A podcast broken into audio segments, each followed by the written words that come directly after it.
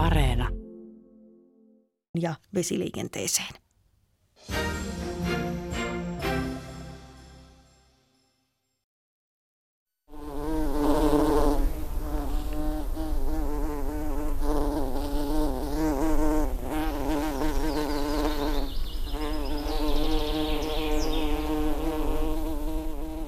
Tällaisella pörinällä alkaa Radio Suomen Luontosuomen pölyttäjäilta. Tästä hetkestä kello 20 saakka me olemme pölyttäjien ihmeellisessä maailmassa aina tietysti merisäällä ja uutisilla ja säätiedolla ja urheilullakin pätkittynä. Mutta minä olen Juha Plumberi täällä studiossa. Toisena on sitten paikan päällä Mirjamis Maleen. Mistä me Mirjami tänään tullaan puhumaan, siis pölyttäjistä? Joo, tänään aiheena tosiaan pölyttäjäilta ja kohta sitten asiantuntijat varmasti meillä vähän valaisee, että mitä nämä pölyttäjät oikeastaan onkin, että niistä puhutaan paljon, mutta mitä, mitä, minkälaisia eläimiä on kyseessä ja mitkä niistä nyt sitten on niitä tärkeimpiä pölyttäjiä meidän ravintokasveille muun muassa. Ja nämä meidän asiantuntijat tänään on luontoasiantuntija Jani Järvi, tervetuloa. Kiitoksia. Ja sitten toisena asiantuntijana täällä studiossa on erikoistutkija Mariana Toivonen. Kiitos. Kiva, kun pääsit myös paikalle. Olet aikaisemminkin osallistunut muutama vuosi sitten ja mukava saada sinut taas tänne mukaan. Tosiaan pölyttäjistä kyllä mediassa aika paljon näkee erilaisia dokumentteja ja lehtiartikkeleita, mutta ei varmaankaan niistä niin kuin liikaa, voi, liikaa voi sitten korostaa niiden merkitystä ja toisaalta sitten niiden ahdinkoa, joka niitä tällä hetkellä uhkaa. Ja tässä tänään vähän kattelin lukuja, niin tosiaan näistä, jos mietitään meidän ravintokasveja pelkästään, niin niistä valtaosahan on hyönteispölytteisiä. Ja sitten jos tämä nyt lisätään siihen tietoon, että, että nämä pölyttäjät on katoamassa ja vähentyneet radikaalisti, niin tämä kuulostaa aika pahalta. Öö, jos mä nyt ensin kysellä vähän Marianalta, että sun titteli tänään on erikoistutkija. Oliko niin, että toinen vastaava, miten voisi sua kutsua, niin agroekologi. Kyllä. Joo. Miten sä, niin kuin, mitä sä teet työksesi ja miten se liittyy pölyttäjiin? No, mä teen tutkimusta agroekologian alalla ähm, ja se liittyy tutki- pölyttäjiin sillä tavalla, että nyt noin viimeisen noin kymmenen vuoden aikana mä oon tutkinut eri näkökulmista pölyttäjiä maatalousympäristöissä. Esimerkiksi sitä, että ää, mitä pölyttäjiä viljelykasveilla esiintyy, ää, kuinka tärkeitä ne on sille viljelykasvien pölytykselle ja sadolle ja, ja miten luonnonvaraisia pölyttäjiä voi tukea maatalousympäristöissä. Joo. Eli nyt itse asiassa sitten, jos näistä kysymyksistä on kuuntelijoilla jotain mielen päällä ja kiinnostaisi tietää lisää, niin juuri näistä aiheista voi esimerkiksi sitten soittaa kysymyksiä tänne meidän studioon. Mu- kerrotaan tähän väliin se puhelinnumero, johon voi soittaa. Eli sehän on se perinteinen 0203 17600, siis 0203 17600 ja meitä voi lähestyä myös vaikka tuolta WhatsAppin kautta 0666. Eikä siinä vielä kaikki. Radio Suomella on tietysti omat nettisivut, jonka kautta pystyy lähettämään viestiä studioon. Joten ei muuta kuin toimintaa, jos aihe kiinnostaa. Ja varmasti kiinnostaa. Tämä on herättänyt kuuntelijoissa jo mielenkiintoisia kysymyksiä. Mirjam. Joo, meillä tänään puheluita ottaa vastaan tuolla Mikko Jalo. Ja nyt sitten Jani, ää, miten sä oot tekemisissä pölyttäjäasioiden kanssa. Ilmeisesti työssäsikin näiden asioiden kanssa olet jotenkin tekemisissä. Joo, mun titteli tosiaan on tänään luontoasiantuntija, mutta voi olla myös ympäristöasiantuntija, sillä tittelillä menen myös töissä. Ja biologikoulutukseltani on, on tota Rumble Finland Oyssä biologikonsulttina ja siellä, siellä monennäköisten luontoselvitysten ja luontovaikutusten arviointien ja sitten tämmöisen ekologisen maisemasuunnittelun parissa teen töitä mun työt ei aina välttämättä suoraan liity pölyttäjiin, mutta ne on usein läsnä, jos mietitään esimerkiksi sitä, että minkälaista kasvillisuutta jonnekin puistoon tai katuympäristöön voitaisiin voitais istuttaa tai kylvää, niin, niin usein sitten pystytään miettimään myös niitä pölyttäjiä siinä, että miten niitä voidaan huomioida. Ja välillä se huomioiminen voi olla myös niin kuin hyvinkin sille lajikohtaista, että jos meillä on tietoa, että jollain alueella esiintyy jotakin tiettyä pölyttäjää, joka käyttää vaikka jotakin ravintokasvia, niin sitten pystytään niin kuin siihen tarttumaan sillä suunnittelulla myös. Toi kuulostaa tosi hyvältä, että tällaisia mietitään, koska usein kun kulkee tuolla kaduilla tai jossain missä hyvänsä autoilee pitkin Suomea, niin huomaa, että pientareilla on usein aika vähän mitään pölyttäjille sopivia kasveja, tai sitten just niin taloyhtiöiden pihat saattaa olla melkein pelkkää asfalttia, tai siellä on sitten sellaisia koristekasveja, mitkä ei varmaan sitten ole välttämättä pölyttäjille kauhean, ei ainakaan sen näy juuri mitään pölyttäjiä, tai sitten on pelkkää nurmikkoa, niin tosi hienoa, että tämmöisiä tämmöisiä huomioidaan. Ja nyt sitten, jos ollaan tosiaan kysymyksiä näistä pölyttäjäystävällisistä kasveista, niin niistä voi myös tänään kysellä. Minkä takia pölyttäjät sitten, vaikka se ei ole koko sun työ, niin miten ne sitten alkoi kiinnostaa sua? No mä oon ollut äh, kiinnostunut luonnosta ihan pienestä pitäen, ehkä ensin kasveista ja hyönteisistä yleisesti, mutta sitten tuossa pikkuhiljaa opintojen kautta ja, ja nyt muutaman viime vuoden aikana niin on tajunnut, että hyönteiset on se oma, oma äh, lempiryhmä ja niistä nyt sitten erityisesti nämä pölyttäjät ja, ja niistä vielä tarkemmin erilaiset mehiläiset ne kiinnostaa, joten ää, sitä kautta olen nyt sitten tässä puhumassa. Eli olen, olen niin kuin perehtynyt niihin tuossa parin vuoden aikana ja olen, olen mukana myös esimerkiksi tuossa kimalaisseurannassa, josta, josta varmaan tullaan puhumaan vielä myöhemminkin, niin, niin sitä kautta täällä tätä pölyttäjätietoa levittämässä. Joo, mitäs nämä pölyttäjät sitten tarkalleen, niin kuin nyt sä mainitsit jo mehiläiset, mutta mitkä kaikki hyönteiset tai ylipäätään eläimet toimii pölyttäjinä? No oikeastaan kaikki, jotka pystyy siirtämään sitä siitä pölyä sieltä kukasta sinne toiseen kukkaan, voi, voi toimia pölyttäjinä. Täällä pohjoisessa niin suurin osa niistä, lähestulkoon kaikki, on, on hyönteisiä. Eli Suomessa kaikki, kaikki tosiaan eläinpölyttäjät on hyönteisiä ja ja niistä hyönteisryhmistä nyt sitten tärkeimpiä pölyttäjäryhmiä on erilaiset pistiäiset, niistä sitten erilaiset mehiläiset on melkeinpä ne kaikista tärkeimmät, mutta sitten sen lisäksi toki totta kai myös erilaiset perhoset ja kärpäset, mutta myös monet kovakuoriaiset voi toimia pölyttäjinä, jotka pörrät tuolla kukkasilla, että näitä ryhmiä on tosi paljon, mutta kun puhutaan niistä tärkeimmistä pölyttäjistä, niin kyllä ne menee sitten sinne mehiläisten kukkakärpästen joukkoon. Joo. Huomasin, että sä käytät sana, tai niin kuin määritteet mehiläinen, kun sä et maininnut kimalaista ollenkaan, niin oliko tässä joku tietty syy, että et maininnut kimalaisia, kun nehän on niin tärkeitä? Joo, no ää, mä tykkään käyttää sitä yleissanana mehiläiset, koska se kattaa myös ää, kimalaiset, vaikka niin ei ehkä yleensä ajatella, mutta, mutta jos tälleen tieteellisen termein puhutaan, niin ää, kimalaiset kuuluu aitomehiläisten heimoon, eli hyvinkin aitoja mehiläisiä ovat myös ne. Ää, yleisesti puhutaan mesipistiäisistä ja silloin puhutaan kimalaisista ja mehiläisistä, mutta tota, mä sanoisin, että yleisterminä mehiläisiä mehiläiset toimii ihan yhtä lailla kuin ne mesipistiäisetkin. Joo, no niin, tästä tuli jo paljon tällaista ehkä uuttakin tietoa. Napata, Vähän, joo. Niin, napataan tuosta yksi kysymys kuuntelijalta tullut tällainen kysymys. Maarit laittoi viestin, että kuinka paljon pölyttäjä saa yhdestä kukinnasta ravintoa? Eli saako siitä kertaannoksen vai täyttyykö kukinta yhä uudestaan? Hän kirjoittaa vielä, että monesti esimerkiksi kimalaisia seuratessa huomaa, että ne käyvät pikaisesti kukinnasta kukintaan ja se vaikuttaa, että ne ovat jo tyhjentyneet. Näin siis kuuntelimme Maarit. Kumpi haluaa vastata?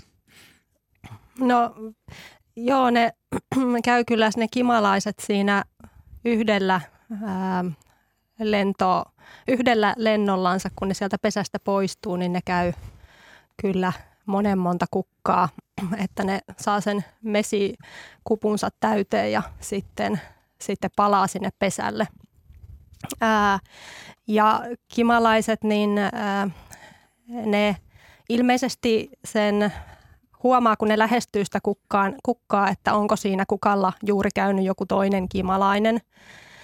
Ää, muistaakseni se ää, on niin kuin hajuaistiin liittyvä, että ne, ne haistaa sen, että tässä on juuri käynyt joku toinen, että ei kannata nyt tälle kukalle laskeutua, koska se on, on tyhjä. Joo, just tälleen. Eli, eli niillä on kyllä niin kuin kehittyneet aistit siihen, että ne tietää, mihinkä kukkaan kannattaa se kielensä työntää, että, että ei ihan joka kukasta kannata mennä hakemaan, jos siellä on vain pieni, pieni liru sitä mettäpohjalla.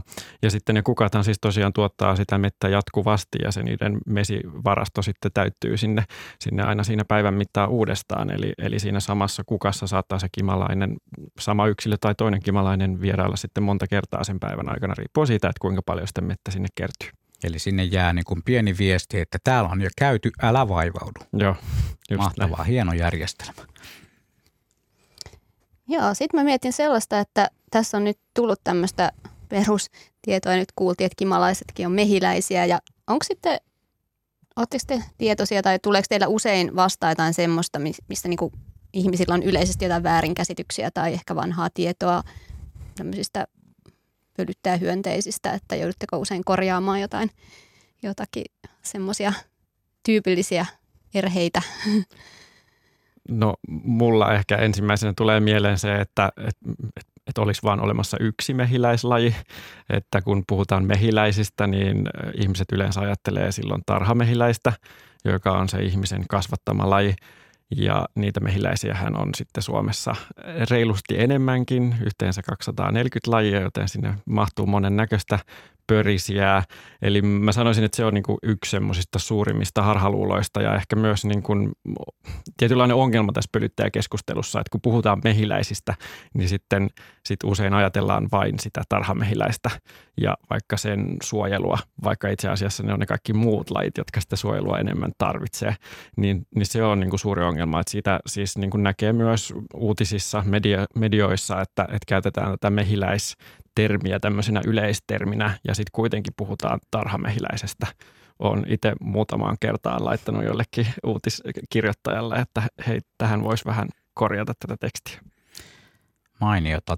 Lisätietoa tulee tämän lähetyksen aikana varmasti muissakin asioissa. Me otetaan ensimmäinen soittaja mukaan lähetykseen. Hän on Timo ja hän soittaa meille Helsingistä. Terve Timo.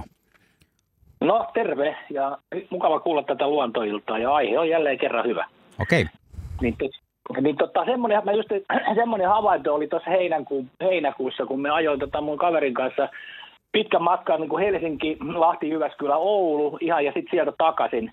Niin sen 1400 kilometrin aikana niin kuin tuulilasiin napsahti tasan yksi hunaja, eikä muutenkaan hyönteisiä ilmestynyt tuulilasiin eikä tuonne jäähdyttäjän säleikköön. Ennen asiat oli ihan toisella. Sitten piti aina pysähtyä huoltoasemille jollain raatosienillä niitä puhdistelemaan, mutta nyt näytti ihan hirveälle toi.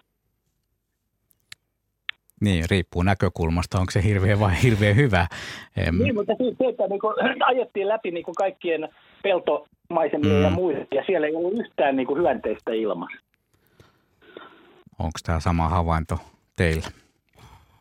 No en itse, kun en autoille, niin en osaa sillä lailla niin omakohtaisesti tätä, tätä tota, kommentoida, mutta kyllähän se niin on, että tota, ainakin muualta maailmasta on tästä lentävien hyönteisten biomassan vähenemisestä kyllä hyvin, hyvin vahvaa näyttöä ja varmasti näin, näin tota, Suomessa on se sama Joo. tilanne. Jep, joo. Toi on kyllä itse tuossa, tota, äh, oliko viime vuonna vai toissa vuonna, oikein huomasin ilahtuneeni siitä, että kun olin ajanut autoon ja tuulilasin oli mäiskähtänyt monen monta hyönteistä, koska se oli merkki siitä, että niitä vielä on tallella. Eli, eli itselläkin on semmoinen näppituntuma, että silloin lapsuudessahan se tuulilasi oli aina sotkunen ja sitä piti aina siivota, mutta tota, se, että, että tästä pystyt, pystyttäisiin vetämään se suora johtopäätös siihen, että hyönteisten määrät on vähentynyt, niin se on sitten jo aika, aika iso. Mm. Et ei, ei, ei ehkä pystytä tehdä semmoista niin kuin johtopäätöstä noin, mm. noin vaan. Ja tätä on ilmeisesti yritetty myös jossain Englannissakin jollain tavalla tutkia, mutta se, siitäkin niiden tutkimustulosten niin kuin saaminen on haastavaa, eli koska siinä pitää ottaa huomioon monennäköistä asiaa, sen auton mallia, tuuliolosuhteet ja kaikki, kaikki muut, mitkä siihen vaikuttaa, että kuinka paljon niitä hyönteisiä siellä ilmassa on, mutta itsellä on se samanlainen fiilis, että näin on myös käynyt, että, että ei sinne lasin tuu enää niin paljon. Vanha, vanha pystyikkunainen Volvo, jolla me oltiin liikenteessä, että kyllä siihen olisi osunut, jos tätä olisi ajettu. Niin Aivan. Joo.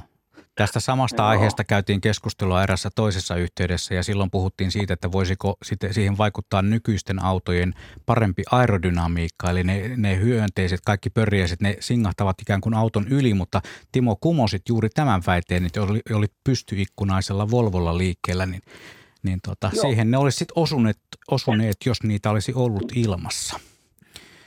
Sitten mulla oli vähän muutamakin muukin kommentti, jos kelpaa vielä sanoa, niin Toki. just niin kuin kun asun täällä He- He- Vuosaaressa ja on, on pienviljelijä tuossa Vuotilan kasvimaayhdistyksessä ja ja tota, mä katson tätä Helsingin kaupungin omaa toimintaa, että millä tavalla niin jos täällä leikataan kesäisin aina nurmikot aivan sileiksi, niin että siellä ei kasva kukan kukkaa ja sitten loppujen lopuksi ne nurmikot palaa loppukesästä ja ei jätetä yhtään sellaisia niittysaarekkeita noille nurmialueille. Ja sitten varmaan tämä kurtturuusun torjuntakin, joka nyt on pakollista, niin, niin senkin varmaan nämä kaupungit, joilla ei ole paljon resursseja niin kun kaivaa niitä juuri ne ylös, ne varmaan käyttää jotain myrkkyjä, glyfosaatteja, jotka varmaan ei ole nekään kauhean hyviä näille pölyttäjähyönteisille. Ja sitten vielä tämä ihan tämä henkilökohtainen työkalu, mistä on ollut puhetta, ei viitti nyt niin, tuotteen nimeä mainita, mutta tämä tämmöinen sähkökemiallinen torjuja, joka tappaa niitä hyönteisiä, niin kyllä silläkin varmaan on oma osuutensa niin kuin, niin kuin lyhyellä, lyhyellä matkalla. Selvä. Kiitoksia Timo soitosta. Tässä oli, muu.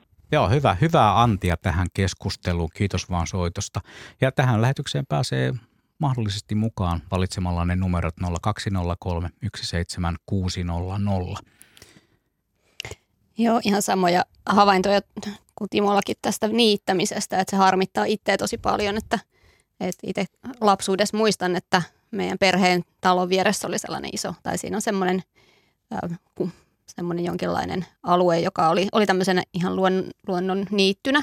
Muistan, että siellä oli ruiskaunokkia ja erilaisia niittykasveja ja siellä oli tosi kiva tutkia kaikkia ötököitä, mutta nyt kun kävin, kävin siellä vanhempien luona, niin se oli, oli vanhempien mukaan moneen kertaan jo niitetty tänä kesänä ja ei siellä varmaan mitään kukkivia kasveja ollut sitten koko, koko kesänä. Että jotenkin se on muuttunut tavallaan tässä muutamassa vuosikymmenessä toi niin kuin tavallaan, että ehkä, ehkä sitten allergioiden tai jonkun, en tiedä mikä on syy, mutta kovasti siellä eri alueilla niitetään ja itsekin toivoisi kyllä, että ne, niitä jätettäisiin niitä niin sanottuja erilaisia rikkakasveja, että siitä pölyttäjät saisi sitten ravintoa. Mi- mitäs te olette mieltä? Oletteko te havainnut samaa, että, että niitetään liian innokkaasti? Kyllä, tämä on tosi, tosi yleinen ongelma. Ja jollain tavalla tuntuu, että kaikki, melkein kaikki, joiden kanssa puhuu, niin on niin kuin yhtä mieltä, että tämä on ongelma ja tämä on niin kuin, mm. niin kuin, ää, tälle asialle pitäisi tehdä jotain, mutta sitten se vuodesta toiseen aina toistuu, että et, ai niin, taas, taas nämä on niitetty liian aikaisin nämä pientareet, että ää, se, on, se on jännä, että se muutos on niin niin hidas, ää, kun se asia on kuitenkin ollut vuodesta toiseen esillä. Mutta tota, niissä olisi kyllä hirveän iso potentiaali niissä pientareissa, että kun ajattelee, miten paljon Suomessakin on teitä, niin että niistä kertyy ihan valtava pinta-ala. Jep. Jos, jos niitä saisi myöhästettyä niittoa elokuulle, sieltä niin kuin keskikesältä, niin silloin olisi jo niin kuin todella iso merkitys ja elokuulle tai mielellään niin kuin elokuun lopulle, että, että tota, ehtis, ehtis vielä elokuussakin on vielä nimittäin aika paljon pölyttäjiä liikkeellä ja ravintoa tarvitsevia mm, tota, hyönteisiä etsimässä sieltä ruokaa, niin että ehtis ne elokuussakin vielä kukkivat kasvit kukkia. Ja, ja sitten vielä niihin pientareisiin liittyy se, että ei pelkästään se pinta-ala, mutta ne lisää sitä maiseman kytkeytyneisyyttä, että, että äh, niiden kautta äh, pölyttäjät pääsee liikkumaan sitten niiltä iso, isolta äh, äh, sopivilta elinympäristölaikuilta usein toiselle. Joo, eli tämä liittyy nyt tavallaan myös siihen elinympäristöjen pirstoutumiseen, mikä on nyt ilmeisesti yksi semmoinen iso, voidaan siitä jutella ihan hetken päästä lisääkin, mutta, mutta se, että nämä ympäristöt, jotka sopii, mitkä vielä edelleen sopii pölyttäjille, niin on niin, kuin niin erillään toisistaan ja on niin pieniä, että se ei niin kuin riitä. Ja että olisi tärkeää saada tämmöisiä viherkäytäviä tai tämmöisiä, mitä, niin kuin varsinkin jos tämmöinen hyönteinen on pieni eläin, niin eihän se pääse hir- hirveän pitkiä matkoja kuitenkaan sitten paikasta toiseen. Tai väsyy sitten matkalla Joo, vai ja, kuinka? joo, ja sitten siis usein, usein nämä hyönteiset niin on, on aika semmoisia paikallisia. et ei, ei tosiaan niin kuin kilometrien päähän lentele tai, tai vaella. Toki joku voi vaeltaakin ja tuulen mukana hyönteinen voi eksyä sinne sun tänne, jos tulee oikein puhuri. Mutta se, että tota, kyllä ne aika, aika paikallisia sitten tosiaan on. Eli, eli siinä, siinä kohtaa sitten, jos se tienpiennar tai se ää, niittyalue niitetään liian aikaisin, niin se on sitten aikamoinen katastrofi niille, niille pörräjille, jotka siellä, siellä pientareilla sitten luontaisesti olisi etsimässä sitä ravintoa, koska sitten sitä ei välttämättä siitä sen kesän aikana löydy, löydy enää ollenkaan, että jos ei niin kukat kerkeä tai pääse kukkimaan uudestaan. Et nyt esimerkiksi tänä kesänä, kun on ollut ainakin täällä Etelä-Suomessa hyvinkin kuivaa tuossa keskikesällä, niin, niin sitten kun nämä tota, jos pientareet on niitetty melko aikaisin, niin ei niillä ole enää niin kuin voimavaroja niillä kasveilla kasvattaa sieltä sitten niin kuin uutta, uutta kukintoa. Eli, eli siinä niin kuin tosiaan niin kuin Mariana sanoi, niin menetetään paljon sitä potentiaalia ja just sitä, niin kuin, sekin oli tosi hyvä se nosto siitä, että miten sillä pystytään yhdistämään niitä alueita toisiinsa. Että se on myös semmoista, mitä tuossa niin omassa työssä tulee paljon tehtyä ja mietittyä just näitä erilaisia viheryhteyksiä ja, ja just näitä mahdollisuuksia sille, että miten me voitaisiin jollekin niin kuin suht pienellekin alueelle saada jotakin esimerkiksi niittymuotoista elinympäristöä aikaiseksi, joka sitten taas osaltaan hyödyttäisi just pölyttäjiä esimerkiksi. Joo, sitten meillä taitaa olla puhelu siellä. Pelkästään ei taida, vaan on. Meillä on Teuvo Oulusta mukana lähetyksessä. Terve Teuvo. Terve. Minkäs, tuota, minkäslaista? Ei ole, tämä on tuota, haukiputtalta, mutta tuota, kaksi kysymystä. Hillosta ja sitten Horsmasta. Tuota, tässä meidän seudulla niin tuota, on 80 prosenttia pinta-alasta suota ja hilloja ei tullut tänä vuonna ollenkaan. Ja tuota, tuossa tuota maakunnassa on tuota hillaa tullut erittäin hyvin. Ja kysymys kuuluu, että onko hilla tämmöinen hyönteispölyttäjä ja tuota, olisiko tällä seudulla tapahtunut sillä, että tuota hillaa, hillaa ei pölytetty. Ja toinen kysymys on se, että mulla on tuossa pihalla niin tuota, ainakin 5000 horsmaa ja viime kesänä ei ollut yhtään mehiläistä, tänä kesänä on joku. Mistähän tämmöiset johtuu? Mielenkiintoisia havaintoja. Täytyy sanoa, että aina tämä tämmöinen paikallisten havaintojen niin vuosittainen vaihtelu, niin siinä on useinkin, on tosiaan paljon sitä vaihtelua aina vuosien välillä. Eli se, että jos yhtenä vuonna näkyy jotain, niin se ei aina tarkoita sitä, että, että niin kuin kaikki olisivat kadonneet tai näin. Mutta toi, että, että äh, hillaa ei ole siellä päässyt päässyt kehittymään ja ei ole tullut marjoja, niin se on kyllä jännä juttu. En osaa sanoa, että mikä siihen on sitten voinut vaikuttaa. Voisin arvailla, että ehkä sääolosuhteet, että ää, lakkaa siis pölyttää ää, erilaiset sukaskärpäset. Tämä on kanssa just, että näitä, näitä pölyttäjäryhmiä on monenlaisia ja erilaisilla kukkasilla on erilaisia pölyttäjiä. Eli se yksi pörjäinen ei mene joka kukkaan, vaan, vaan siinä on paljon vaihtelua, että osa, osa pölyttäjistä on semmoisia, että ne käyttää vain yhtä, kahta, kolmea lajia ja sitten osa käyttää käyttää montaa, montaa jopa kymmentä eri lajia, niin ne tosiaan kärpäset siellä suolla pörrää ja, ja niitä hilloja pölyttää, että en osaa sitten sanoa, että mikä siinä on sitten tänä vuonna ollut, että minkä takia siellä, siellä sitten ei ole hillaa päässyt kehittymään. Jonakin vuonna on ollut hillaa sillä, että tota, aivan hirvittänyt, mutta tänä vuonna ei ole ollut oikeastaan ollutkaan. Okei.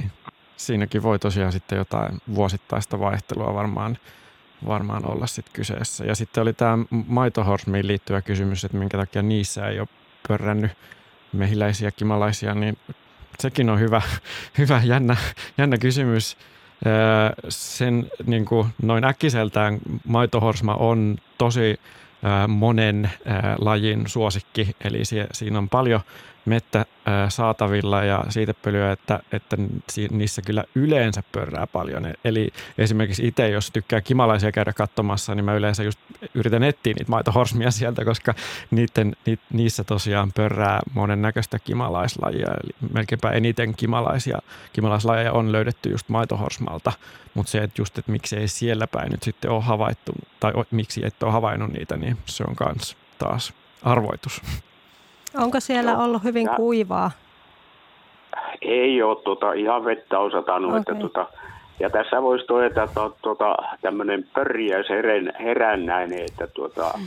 on tuota, muuttanut tosiaan tuota, nurmikkojen tuota, käsittelyä kokonaan. Että, tuota, Kuulostaa erinomaiselta. Tulokset ei ole hyviä. Tulokset ei ole mitenkään hyviä. Siinä, siinä voi olla, että pitää ehkä vähän odottaa niitä tuloksia, ei välttämättä vielä ihan ekana parina vuotena synny. Hmm, toivotaan, että seuraavana vuonna, ensi kesänä on jo vähän paremmat olosuhteet siellä sitten. Kiitoksia Teuvo soitosta. No niin, kiitos. Moi moi. Joo, hei. Ja tuohon äsken käytyy keskustelun siitä, kuinka paljon hyönteisiä on tien päällä ja kuinka paljon niitä osuu auton laseihin. Siihen tuli aika montakin kommenttia, että sama havainto on tehty, että ei ole samalla tavalla enää hyönteisiä tuulilasista siivottavana ja myös sieltä etumaskista.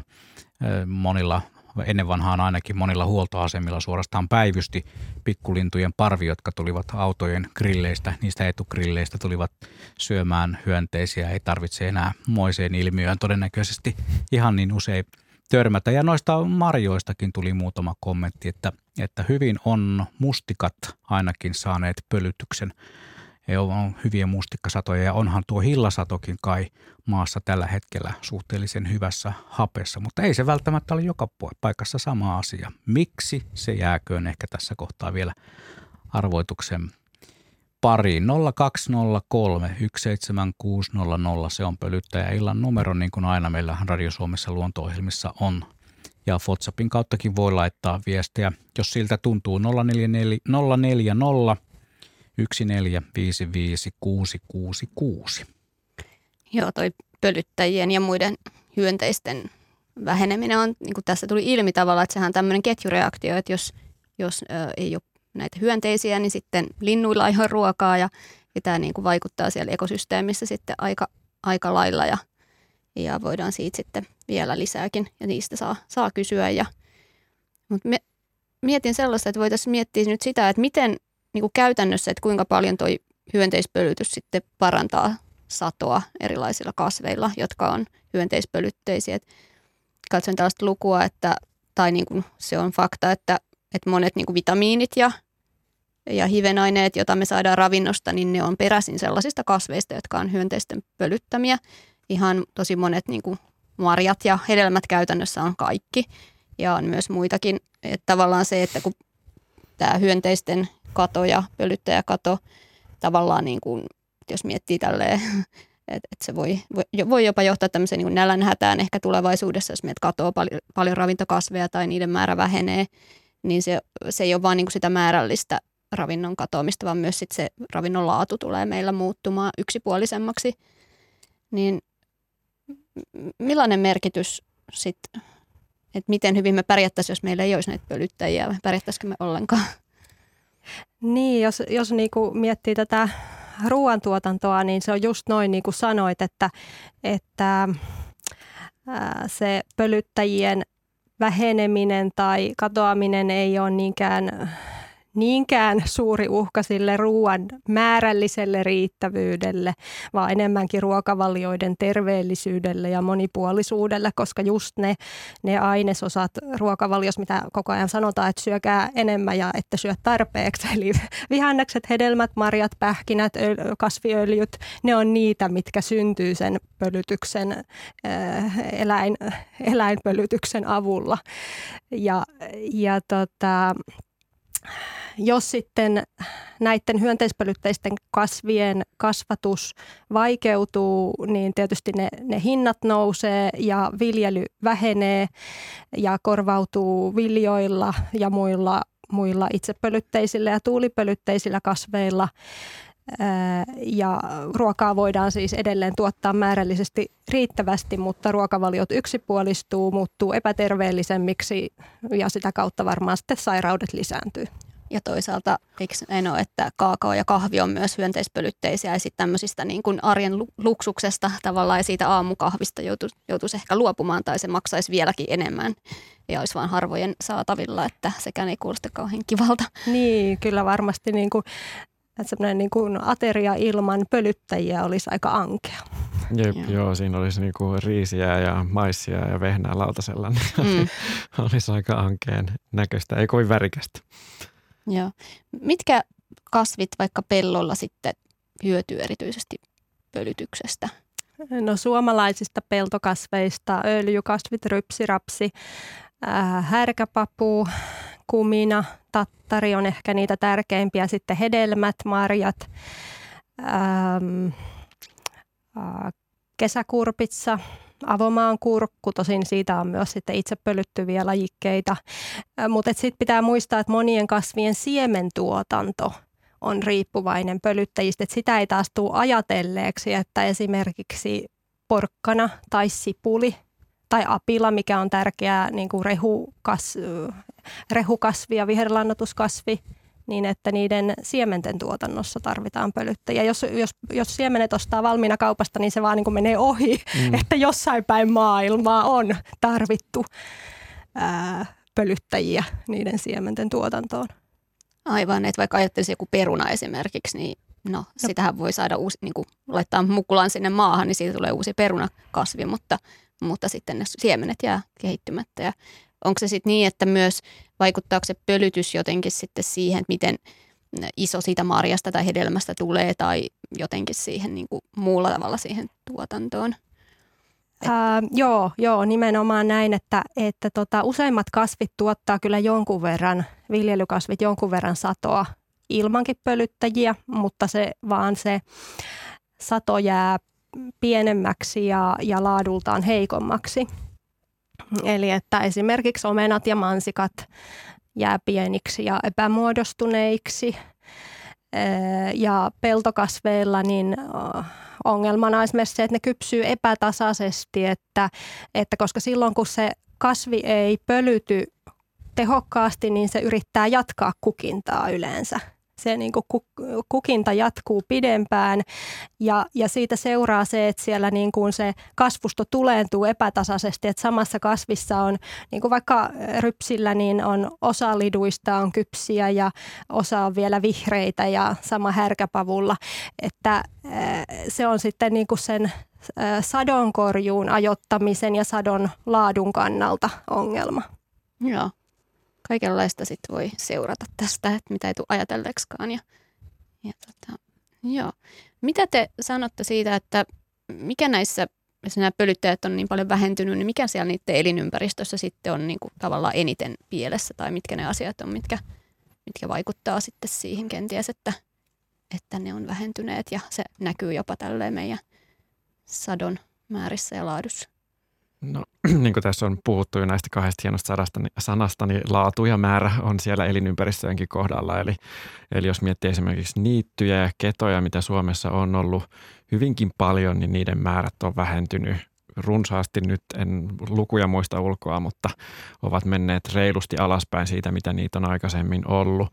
Ja, ja sitten myös se, että, että ei pelkästään se, että ne määrät vähenee ja ne e, eristyy, pirstaloituu sinne, ovat niin kuin kaukana toisistansa, niin myös laadullinen heikkeneminen. Eli, eli sitten ei välttämättä ole enää niin runsaskukkasia, runsaslajisia elinympäristöjä, jolloin sitten ei myöskään niille pölyttäjille löydy sieltä sit sitä elinympäristöä ja paikkaa olla. Joo. Miten sitten metsissä?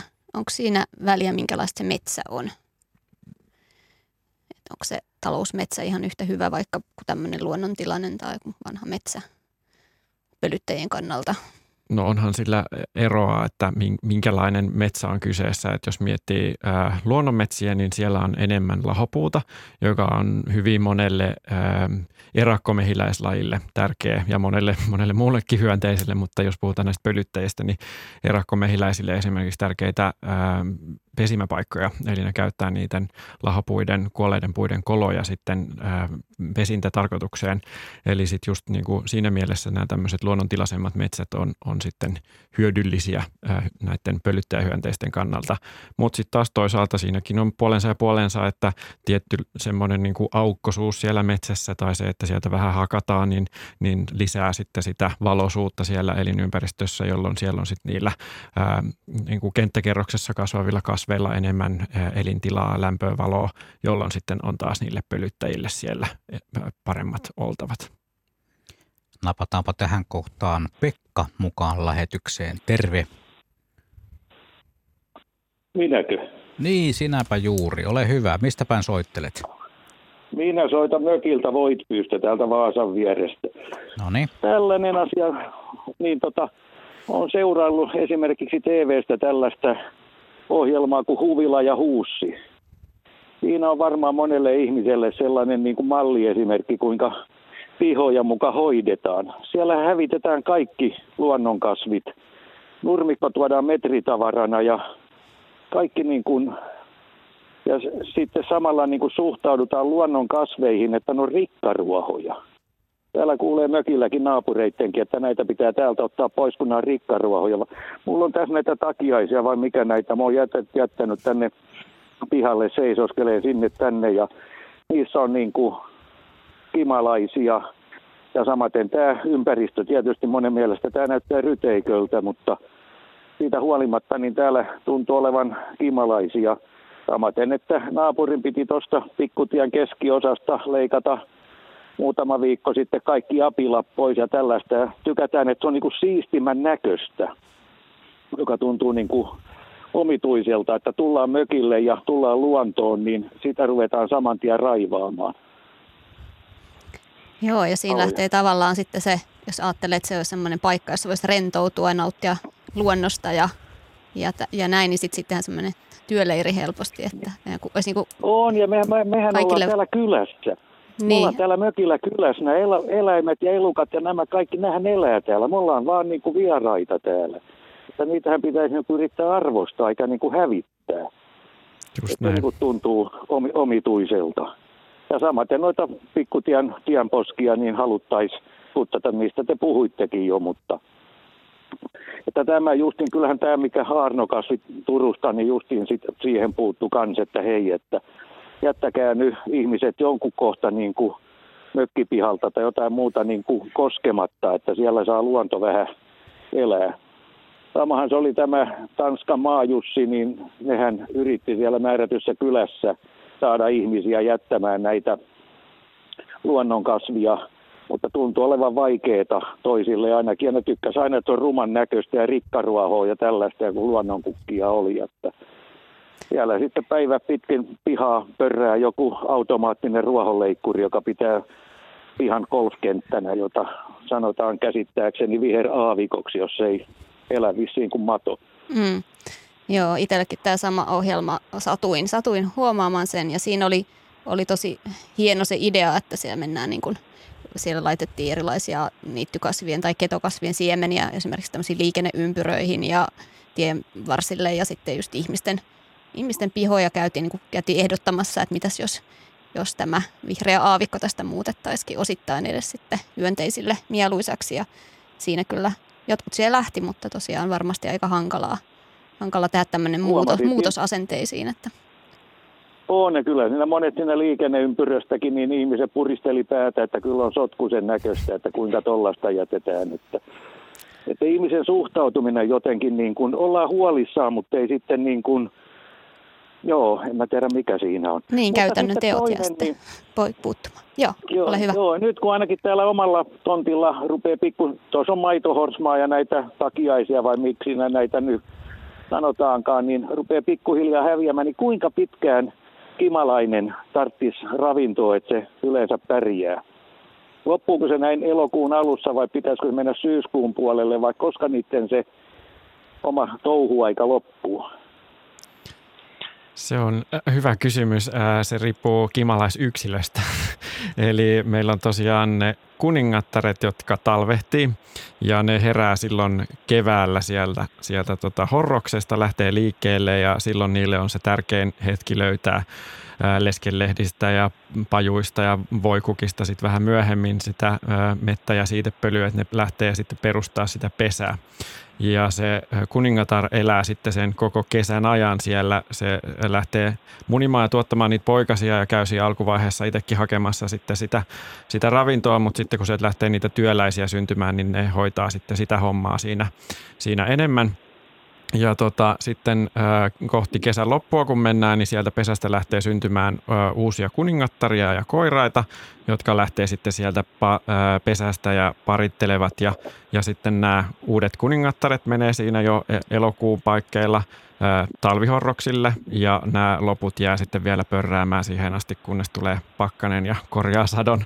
Eli kyllä ne kimalaiset tarvii sitä ravintoa ihan sen koko äh, niin kuin kevät ja kesä, kesäkauden. Äh, sen ajan, kun ei ole pakkasta, voisi melkeinpä sanoa, että, että kyllä sitten noin jotkut niin kuin, kimalaiset saattaa sinne aika pitkällekin syksyyn pörrätä just siellä kukkasilla, joissa vielä, vielä sitä mettä on, on jäljellä ja jos niitä kukkasia on, mutta, mutta ne on sitten yleensä noita koiraita siellä viimeisimpiä, jotka, jotka siellä kukissa on jäljellä.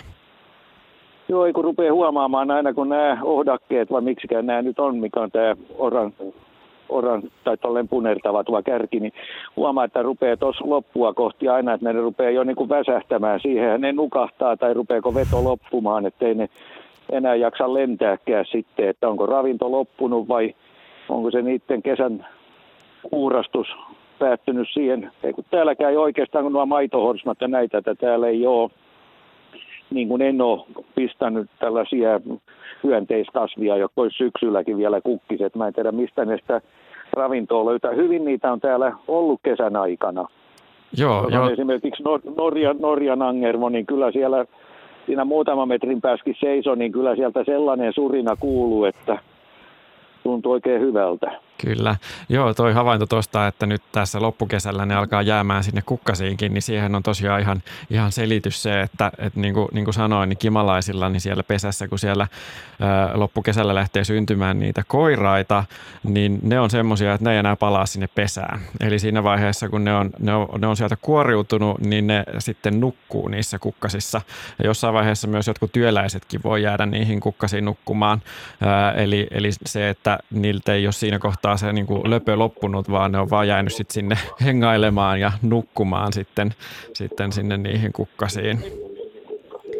Joo, eli sellaista ei tarvitse ne siinä sitten, kuoleeko ne siihen sitten, että niiden hommat on hoidettu vai? Joo, siinä vaiheessa kun ovat päässeet parittelemaan, niin se on homma hoidettu sitten ja, ja tosiaan niin kuin sanoin, että sitten kun alkaa ne ensimmäiset pakkaset tulla, niin sitten sitten se kuolo korjaa ne.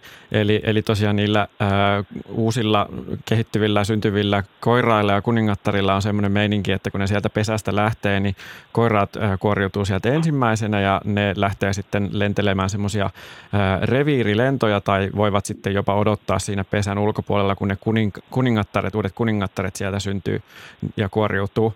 Ja, ja sitten tosiaan nämä kuningattaret saattaa, ää, tai menee, menee näiden koiraiden jättämien hajujälkien perässä ja sitten tämä koiras käy ihmettelemässä ja kattelee sitä, sitä reittiänsä, että löytyisikö niitä kuningattaria sieltä niiden hajujälkien luota ja, ja sitten, sitten se parittelu tapahtuu siellä. Mutta tosiaan sitten, sitten kun se parittelu on tapahtunut, niiden koiraiden, elämänte- koiraiden elämäntehtävä on täytetty. Että sitten ne on vaan kimalaisilla ne kuningattaret, jotka talvehtii. Mutta nämä maitohorsvat vielä riittää niille vai onko se jää niin kuin pajaaksi? Äh, no siis... Evästys.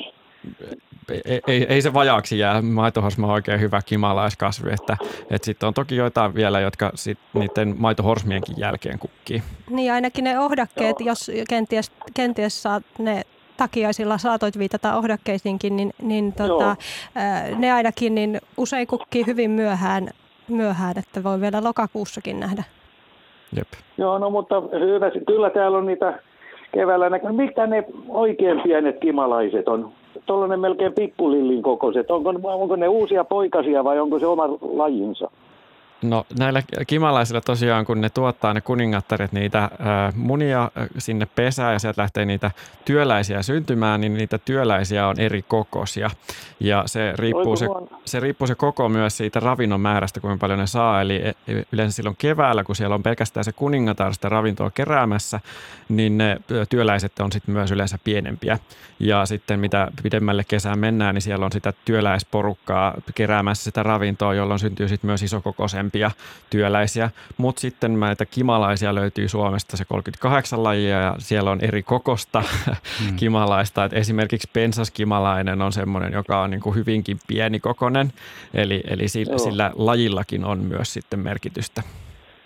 Sitten tollainen aivan asia vielä liittäen, niin yllättäen tuolla liiterissä mä katoin, niin siellä kimalainen pörräsen lattialautojen tai sinne sellaisten levyjen alle pimeeseen liiteriin. Siellä sillä tuntui olevan pesä, kun niitä useampia sinne lenteli.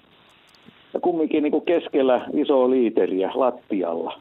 Kuulostaa oikein sopivalta paikalta, eli niin kuin suurin osa kimalaisista äh, lähes va- kaikki pesi tosiaan maan alla tai jossain äh, heinätuppaissa tai myyränkoloissa. Eli sitten kun Joo. löytyy semmoinen sopiva kohta, niin mikä siinä vaikka se olisikin keskellä pimeätä liiteriä? Joo, no sama tuolla vintissä lankkujen alla. Mä katson, mitä tonne nyt. Kyllä se lensi niin tutusti, aivan niin kuin tuttu osoite ja pysähtyi siihen ja kipitti sinne lautojen alle. Että huomaat, kyllä tuo tiesi minnekä se meni. Kyllä, mm. niillä on selvä reitti sitten hallussa.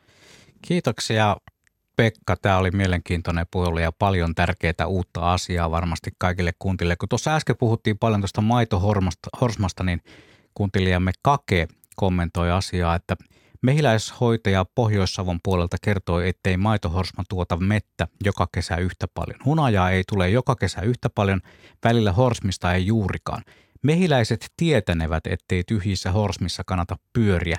Olisiko tässä selitys sille haukiputtaa miehelle, joka tätä samaa asiaa vähän pohdiskeli? Onko maitohorsma, saatto maitohorsmien no mä, tuotto erilainen mä, vuosittain? Mä oon kuullut niinku, samaa tätä just mehiläishoitajilta, että maitohorsma tuottaa eri tavalla mettä eri vuosina. Ja, mutta mä siksi kysyin sitä, että onko ollut kuivuutta, että, että se voisi niin kuin liittyä, jos olisi ollut kuivaa, niin ihan, ihan siihen, että se ei sit sen takia se maitohorsma ole tuottanut mettä niin paljon, mutta, mutta en tiedä tarkemmin, että mistä ne maitohorsman, mistä, voiko ne johtua muistakin tekijöistä ne maitohorsman mesimäärien vaihtelut. Joo, tuossa nyt on huomannut, että monet tuli näistä nukkuvista kimalaisista, vaan se vielä mieleen, että kun sit moni, monet ajattelee näitä pölyttäjiä ja niiden ahdinkoa ja haluaa kovasti auttaa kimalaisia ja muita, muita pölyttäjähyönteisiä, niin nyt ainakin voi sen työtehtävän jättää itseltä pois, että ei tarvi mennä niin kuin huolehtimaan niistä nukkuvista koiraskimalaisista, jotka, jotka niin kuin siellä kukissa vaan, vaan lepäilevät ihan, ihan siksi, että se kuuluu siihen systeemiin, että ei tarvitse niin ni, niistä ottaa stressiä ja niitä kiikuttaa mihinkään kotiinsa hoidettavaksi tai elvytettäväksi, että ne saa sitten olla siellä ihan. Tämä on ehkä ihan semmoinen, että sitten voi ehkä miettiä jotain muita keinoja, yes. jotka tuovat vähän tuloksellisempia tapoja Joo. sitten huolehtia pölyttäjistä. Että. Joo, niitä ei tosiaan tarvitse lähteä sieltä rajaa yhtään mihinkään. Enemmänkin sanoisin, että siinä on ihan loistava tilaisuus katella niitä lähe, lähe, lähietäisyydeltä. Eli kun ne on aika semmoisia hidasliikkeisiäkin voi olla sitten aamun kohmeina siellä, niin tota, niitä pääsee läheltä katselemaan. Ja ne on myös ihan äärettömän sulosia, kun ne saattaa mennä jonkun kaunokin kukan sinne sisälle ja sinne menevät maat, jos näin voi sanoa, niin se on hauska katella niitä siinä. Ja sitten myös täytyy sanoa, että et, et ne ei ole pelkästään tosiaan ne koiraskimalaiset, että välillä työläisetkin saattaa sinne jäädä nukkumaan ja nämä, ja nämä uudet kuningattaret, jotka ei ole vielä sitten mennyt ä, talvipesiin, mutta myös monet erakkomehiläiset tekee niin, että niissä ne koiraat just, niin ne, ne tosiaan nukkuu kukkasissa ja ä, osa tekee myös sillä tavalla, että ne nukkuu niin, että ne leuoillansa ottaa kiinni siitä kukan varresta ja ne jää siihen roikkumaan ja killumaan. Ne on erittäin hauskan näköisiä, jos semmoisen sattuu törmäämään joskus. Ja jos sattuu omistamaan perhoskiikarit, niin niillä on mainio tarkkailla, pystyy tarkentamaan suhteellisen lähelle. Se on ystävät sillä tavalla, että kello tulee 18.50, meidän pölyttäjäilta jatkuu merisään jälkeen ja sitten myös kello 19 uutisten ja urheilun jälkeen aina kello 20 saakka. Mutta nyt tämän asemaryhmän kautta säätiöitä ja merenkulkijoille.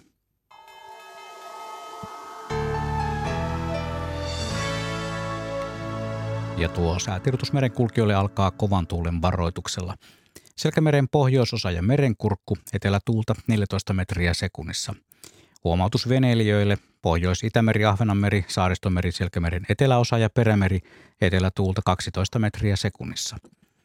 Kovan tuulen varoitus siis Selkämeren pohjoisosaan ja merenkurkkuun, etelätuulta 14 metriä sekunnissa ja huomautus veneilijöille Pohjois-Itämeri, Ahvenanmeri, Saaristomeri, Selkämeren eteläosa ja perämeri, etelätuulta 12 metriä sekunnissa.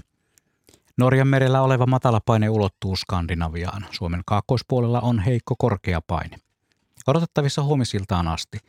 Suomenlahti etelän ja lounaan välistä tuulta 4-8 metriä sekunnissa, yöllä hieman voimistuvaa tuulta lännestä, aamupäivällä 6-10 metriä sekunnissa. Iltapäivällä tuuli heikkenee, paikoin sadekuuroja ja enimmäkseen hyvä näkyvyys. Pohjois-Itämeri, Ahvenanmeri, Saaristomeri ja Selkämeren eteläosa. Etelän ja lounaan välistä tuulta 8-12 metriä sekunnissa, aamulla hieman heikkenevää lounaistuulta päivällä 6-10 metriä sekunnissa. Paikoin sade- tai ukkoskuuroja, muuten enimmäkseen hyvä näkyvyys. Selkämeren pohjoisosa, merenkurkku ja perämeri, etelätuulta 8-12, aluksi Selkämeren pohjoisosassa ja merenkurkussa ylimmillään 14 metriä sekunnissa. Yöllä tuuli kääntyy etelän ja lounaan välille, sadekuuroja paikoin ukkosta, muuten hyvä näkyvyys – ja Saimaalla etelän ja lounaan välistä tuulta 4-8 metriä sekunnissa, iltapäivällä pohjoisosassa ylimmillään 10 metriä sekunnissa. Enimmäkseen hyvä näkyvyys. Ja odotettavissa torstai-illasta perjantai-iltaan. Suomenlahti ja Selkämeren eteläosa, etelän puoleista tuulta alle 10 metriä sekunnissa. Pohjois-Itämeri, Ahvenanmeri, Saaristomeri, Selkämeren pohjoisosa, merenkurkku ja perämeri, etelän ja lännen välistä tuulta alle 14 metriä sekunnissa. Säätiedot rannikkoasemilta kello 18. Haapasaaressa lämpötila 21 astetta, etelätuulta 2 metriä sekunnissa, selkeää ja 24 kilometriä näkyvyyttä. Kotkarankki 21, Etelä-Kaakko 2, selkeää 45, Orengrund 20, Etelä-Kaakko 4, pilvistä yli 20. Emäsalo 20, Etelä-Kaakko 4, Kalvoidegrund 20, Kaakko 4, Itätoukki 20, Etelä 4. Harmaja 19, Etelä 5, pilvistä 45, Mäkiluoto 20, Etelä-Lounas 4. Bokashar 20, Länsi-Lounas 7, pilvistä 46, Jussarö 20, Etelä 5, puolipilvistä 44. Hanko Tuliniemi 19, Etelä 9, Russarö 20, Etelä 8, Veenö 20, Etelä 7. Uuttöö 21, Etelä 9, melkein selkeää 23, Bookshire 19, Etelä 11. Vilsantin tiedot puuttuvat. Gotska Sandöön 23, Etelä-Lounas 5, melkein selkeää 41, Rajakari 20, Etelä 10. Fagerholm 21, Etelä-Kaakko 9, Kömlinge 20, Etelä 8, Pilvistä 43. Nyham 18, Etelä 11, puolipilvistä 20, Märket 18, Etelä 12. Isokari 19, Etelä 12, puolipilvistä 32, Kylmäpihlaja 21, Etelä 11, Selkeää 31. Tahkoluoto 18, Etelä 10, pilvistä 32, Selgrund 18, Etelä Kaakko 14, pilvistä 27. Brechartin tiedot puuttuvat. Strömingspoden 17, Etelä 11, Valassaaret 18, Etelä 8. Niin ikään Kallanin tiedot puuttuvat. Tankari 19, Etelä-Lounas 6, Pilvistä 50, Ulkokalla 16, Lounas 8. Nahkiainen 17, Etelä-Lounas 7, Raahe 18, Etelä-Kaakko 6, näkyvyyttä 50 kilometriä – Oulu Virjasaari 17, Kaakko 6, 20, Marjaniemi 17, Kaakko 7, Pilvistä 20, Kemi 1 tiedot puuttuvat ja ajoksessa lämpötila 15 astetta, eteläkaakosta tuulta 8 metriä sekunnissa, tiihkusadetta ja 6 kilometriä näkyvyyttä.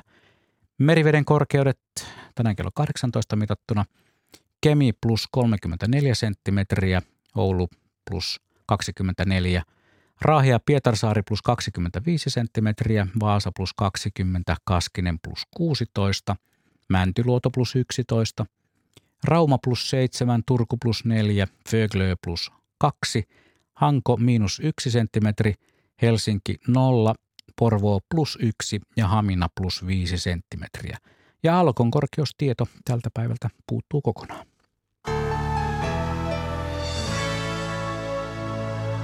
Neljä ja puoli minuuttia meillä on matkaa kello 19 aikamerkkiin ja uutisiin. Me jatkamme pölyttäjien parissa.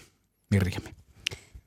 Jäi itsellä sellainen mieleen vielä kysymys siitä tästä niin eliniästä, että miten, miten tämä niin menee tämä sykli näillä, että kuinka pitkään tuollainen vaikka kimalaistyöläinen sitten elääkö se koko kesän ja mä oon kuullut, että se, ne lentotunnit niin kuin vaikuttaisi se elinikään, että, että mehiläisillä jotenkin se siivet kuluu tai, tai jotain tällaista, että se ei niin kuin voiskaan sitten, kun se työ on aika raskasta. Miten tämä menee tämä homma? Joo, se pölyttäjän työ on aika raskasta. Pitää mennä kukasta kukkaan kiireellä ja, ja etsiä sieltä poikasille sitten tota noin, niin ruokaa ja ravintoa itselle samalla myös. Ää, tosiaan mm, se kimalaisten ää, eri yksilöiden elinikä riippuu siitä, että mihin kastiin se kuuluu, että onko se kuningatar, työläinen vai koiras. Ja ne työläiset on sitten niin kuin – ne, jotka sinne pesään jää hengailemaan, osa on semmoisiakin, että ne siellä pesässä enemmän pyörii, että ei ihan hirveästi lähde sitten niille kukkakäyneille, niin elää varmaan pidempään kuin sitten ne, jotka sitten käy siellä kukkasissa. Ja sitten se ikä voi olla muutamasta viikosta sinne reiluun kuukauteenkin, että vaikuttaa sitten, että jääkö vaikka jonkun saali, pedon saaliiksi tai, tai näin, mutta kyllä ne, kyllä ne sitten niin kuin, ää, niistä pystyy näkemään sen, että ne kuluu. Eli, eli kun noita kimalaisia pystyy tunnistaa aika hyvin ö, värityksen perusteella, aika selkeitä tuntomerkkejä löytyy niistä värikuvioista niiden ruumiissa, niin tota, sitten, sitten kesän myötä ne värit alkaa haalistumaan ja sitten ne siivet alkaa myös sillä tavalla sieltä kärjistä niin kuin menee niin kuin rispaantumaan, niin sitten, sitten näkee, että tämmöinen yksilö on jo hyvin pitkään tehnyt työtänsä siinä itsellä tulee tässä nyt mieleen se, että tavallaan toihan sitten aika fiksua, jos ne joskus jää lepäilemään niihin yöksikin, niihin kukkiin, koska sillehän ne sitten säästää myös siitä, niitä siipiänsä. Sitten toisaalta se Marianan kommentti siitä, että en tiedä, oliko tässä mitään järkeä, mutta tuli vaan mieleen. Sitten myös se kommentti siitä kytkeytyneisyydestä, että, että niillä pientareilla saataisiin niin kuin, tavallaan kytkettyä niitä alueita yhteen, niin sehän, että se, että jos ne siivet kuluu lentämisestä, niin se on sitten tosi tärkeää, että se ravinto ei ole liian kaukana niillä, että ne voi tehdä useampia reissuja sitten. Että. Se on kyllä ihan totta. Joo, että totta kai mitä lähempänä se ravinto on, niin, niin sitten tota, ei tarvitse lentää niin pitkälle. Joo, ja se vaihtelee, vaihtelee tota, sitten niiden pölyttäjien välillä tosi paljon, että kuinka pitkältä ne voi hakea sitä ravintoa. Että kimalaiset, tar- tarhamehiläiset varmaan lentää pisimmälle keskimäärin ja sitten kimalaiset ja niilläkin on lajien kesken vai, välillä vaihtelua siinä ja sitten erakkomehiläiset taas liikkuu lähempänä sitä pesäänsä etsimässä ravintoa. Hyvä, me jatkamme tätä keskustelua todellakin 19 jälkeen, mutta tässä vielä ennen 19 uutisia erittäin nopeasti hakea vastaus tähän, ja äsken jo vähän sivuttiinkin sitä kysymyksen, että miten kimalaiset ja luonnossa elävät mehiläiset talvehtivat – No siellä tosiaan, niin kuin sanoin, niin kimalaisilla vain se kuningatar talvehtii. Eli se menee siinä loppukesästä sinne jo hyvään, hyvään tota noin, niin maakoloon ja, ja talvehtii siellä sitten ja keväällä lähtee liikenteeseen. Sitten sit meillä on noita erakkomehiläisiä, on tosiaan ihan hirmuinen määrä lajeja, 200 ää, lajia löytyy Suomesta ja tota, siellä sitten niin kun ne tavat siinä, että miten talvehditaan, niin vähän vaihtelee, että osa Osa talvehtii semmoisessa niin kuin, ää, esikotelovaiheessa, eli että on jo niin kuin aika pitkälle kehittynyt se niin kuin toukka, ää, tai itse asiassa niin kuin suurin osa talvehtii semmoisessa vaiheessa. Ja, ja sitten tota, ne, ne lähtee sitten sieltä ää, lajille tyypilliseen aikaan liikkeelle. Hyvä, me saattamme vielä tähän aiheeseen palata. Kyllä nyt meillä tulee niin sanotusti meidän omat lento minuutit vastaan tässä kohtaa. Kello 19 uutiset aivan hetken kuluttua ja sen jälkeen urheiluradio, mutta me palaamme pyrisemään tänne kanavalle 19.05.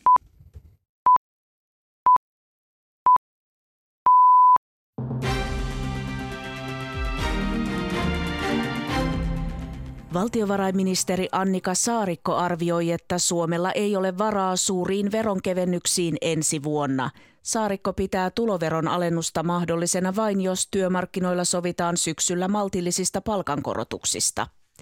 Ruoan tai bensan verotuksen alentamiselle Saarikko ei lämpene. Työn ja eläkkeiden verotus on asia, joka varmasti näkyy suoraan plussina tai miinuksina päättäjien ratkaisut ihmisten verotuksessa. Nämä kaikki varmasti ovat hallituksen pöydällä, mutta suhtaudun tässä vaiheessa isoihin veronkevennyksiin vielä hyvin pidättyväisesti, koska edessä on paljon epävarmuutta. Juuri nyt isojen ratkaisujen tekeminen jo pohjaehdotukseen verotuksessa, niin en pidä sitä perusteltuna. Yhdysvalloissa Kansasin asukkaat ovat äänestäneet aborttioikeuden puolesta. Äänestystulosta pidetään tärkeänä voittona aborttioikeuden kannattajille. Enemmistö osavaltion väestöstä on perinteisesti ollut konservatiivisia republikaanipuolueen kannattajia.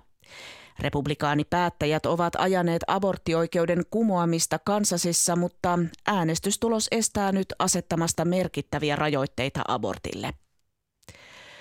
Yhdysvaltain laivaston jättimäinen sota-alus vierailee Helsingin Hernesaaressa perjantaina. Merivoimien mukaan kyseessä on 257-metrinen maihin nousu tukialus USS Kearsarge. Sen kyydissä on muun muassa helikoptereita ja pienempiä aluksia sekä 2000 sotilasta. Alus siirtyy ensi viikolla harjoittelemaan pohjoiselle Itämerelle ja Hangon seudulle yhdessä merivoimien kanssa.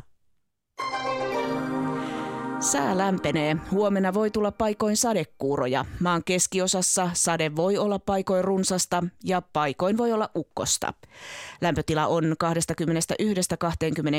astetta, pohjoisessa 15-23 astetta ja metsäpalovaroitus on voimassa maan eteläosissa.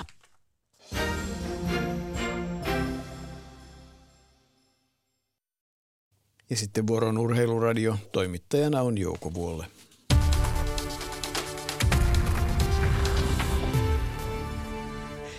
Amerikkalaisen jalkapallon naisten MM-kisat ovat käynnissä Vantaalla ja Suomi kohtasi naisten välierässä Yhdysvallat. Ennakkosuosikista ei ollut epäselvyyttä, mutta Riikka Smolander-Slotti Suomi pisti hyvin kampoihin ottelussa.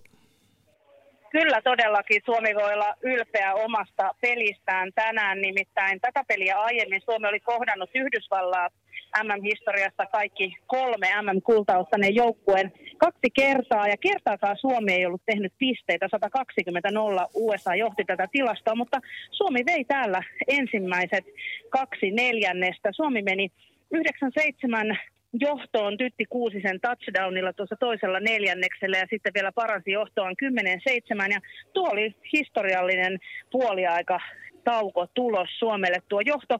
Mutta sitten tässä ottelun toisella puoliskolla Yhdysvallat on kyllä tehnyt sen, mitä siltä on odotettu ja tullut muutamalla hyvällä hyökkäyksellä johtoon ja 28-10 ovat sitten nuo voittolukemat Yhdysvalloille tässä välierässä, joten lähellä se oli, mutta vähän niukka tappio Suomelle täällä tänään. Suomi siis pronssiotteluun, joka pelataan sunnuntaina kello 16.30 ja vastassa on joko Kanada tai Iso-Britannia. Suunnistuksen EM-kilpailut käynnistyivät Rakveressa Virossa keskimatkan karsintakilpailulla. Finaaliin eteni kaikkiaan 12 suomalaissuunnistajaa. Miika Kirmula ja Marika Teini onnistuivat suomalaista parhaiten voittamalla omat karsintaeränsä. EM-kilpailujen keskimatkan finaali on ohjelmassa lauantaina. Huomenna torstaina ohjelmassa on ensimmäisenä mitalimatkana pitkän matkan kilpailu. Ja Suomen naisten jääkiekkomaajoukkueen kokoonpano Tanskassa eloku- syyskuussa pelattaviin MM-kisoihin on valittu. Joukkueen kokoonpano löytyy kokonaisuudessaan Yle Urheilun verkkosivuilla. Maalivahti Noora Räty ei kuitenkaan ole mukana joukkueessa, jonka Juuso Toivola on valinnut. Ei myöskään luottopuolustaja Minttu Tuomista nähdä kisoissa. Hän pitää taukoa maajoukkueesta. Kaikkia joukkueessa on 19 viime talvena olympiapronssia voittanutta pelaajaa. Ja naisten superpesiksessä neljä ottelua ja tässä ovat tilanteet puolessa välissä Seinäjoen mailajussit pöytyä urheilijat 3-0, kirittäret roihuttaret 4-0, Manse Fera 9-2 ja mailattaret virkeä 2-6. Ja mepäs olemme äänessä 21 uutisten jälkeen.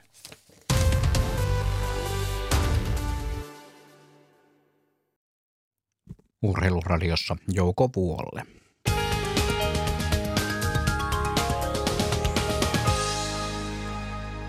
Erikoiskuljetus liikkuu Pohjois-Pohjanmaalla lähituntien aikana Raahe-Haapavesi välillä ja ihan lähituntien aikana siis 18.30-20.30 välisenä aikana se on reitillä tie 8102 Lapaluodon tie, tie 8 Raahe Kalajoki Himanka. Liikenne pysäytetään erikoiskuljetuksen vuoksi ajoittain Kuljetuksella on korkeutta 7,5 metriä ja pituutta 50 metriä. Siis erikoiskuljetus Pohjois-Pohjanmaalla lähituntien aikana reitillä tie 8102 Lapaluodon tie, tie 8 Raahe Kalajoki Himanka ja liikenne pysäytetään ajoittain. Kuljetuksella korkeutta 7,5 metriä ja pituutta 50 metriä.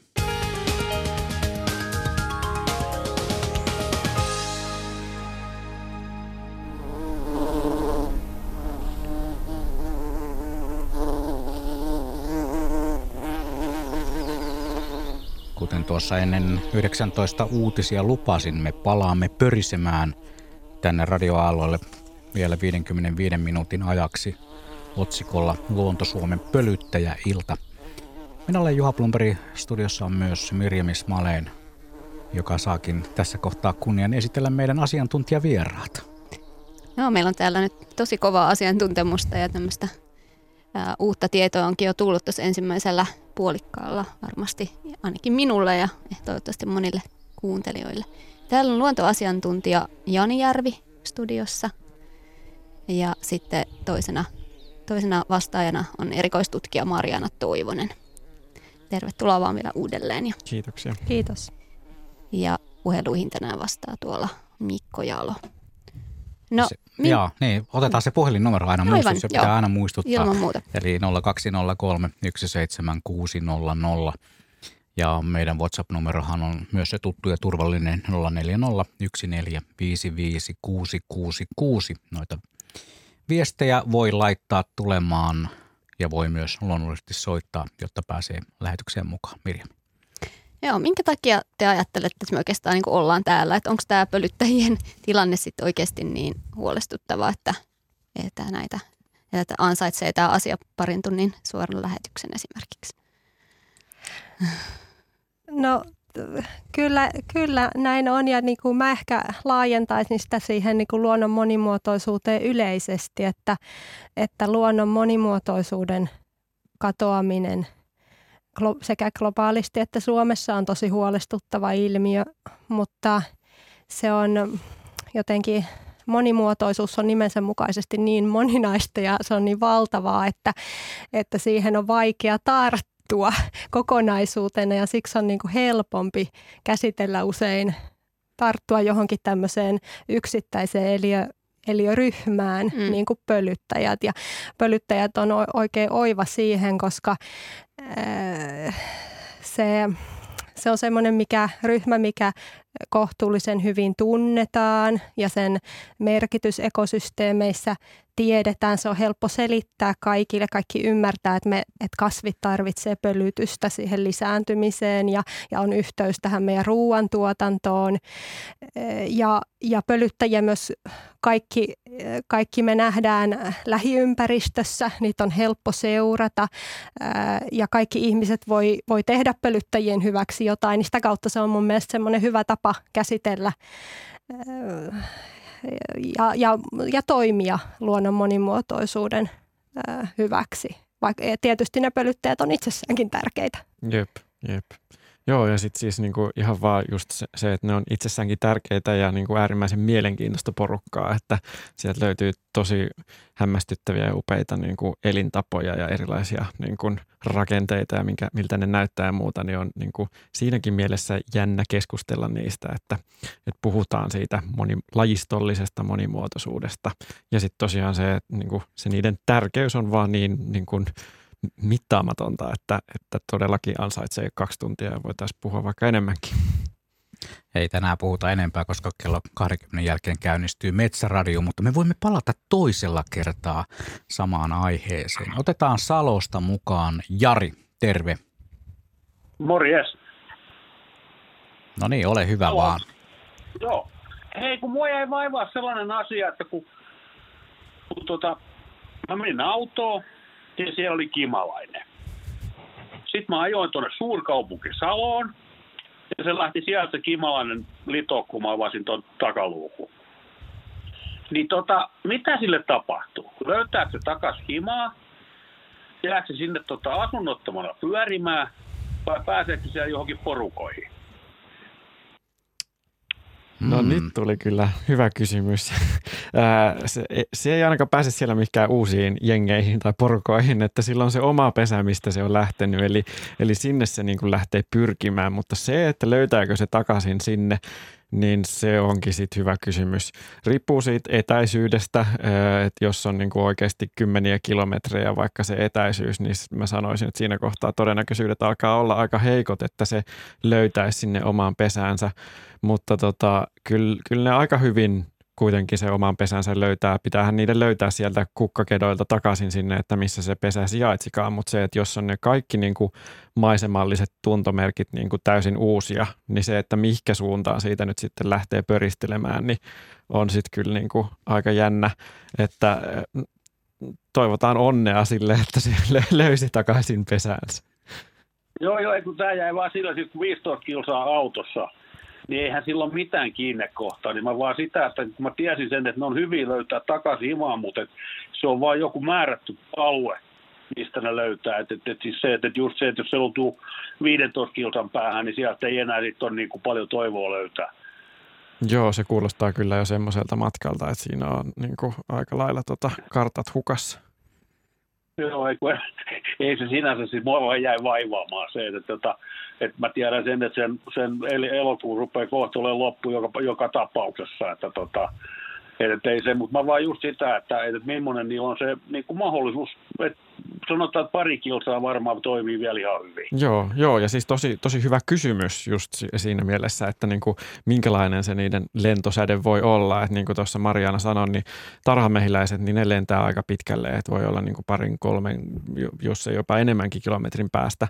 Mutta sitten niin kuin kimalaisilla, niin nyt äkkiseltä muistaa, että mikä niillä se pisin lentomatka on, mitä tiedetään, niin kuin, että osaisi mennä niin kuin pesältä takaisin mutta tota, toi 15 kilsaa kuulostaa kyllä aikamoiselta esteeltä tässä kohtaa. Mielenkiintoinen kysymys joka tapauksessa. Jari, kiitoksia siitä.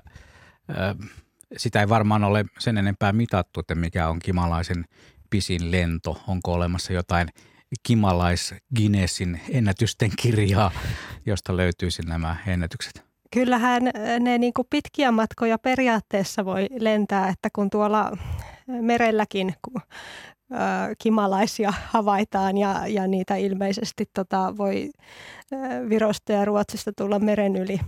Mm. Että noin niin kuin periaatteessa ne voi lentää pitkiäkin matkoja, mutta, mutta tota, se, se normaali lentosäde on kyllä, tai se, se alue, mistä ne normaalisti kerää pesän ympärillä ravintoa, niin se on niin kuin enemmän semmoista kilometriluokkaa tai, tai pienempi, niin kuin, pienempi kuin kilometri. Ja joskus voi olla ehkä, ehkä muutama kilometri maksimissaan se, se ruoankeruu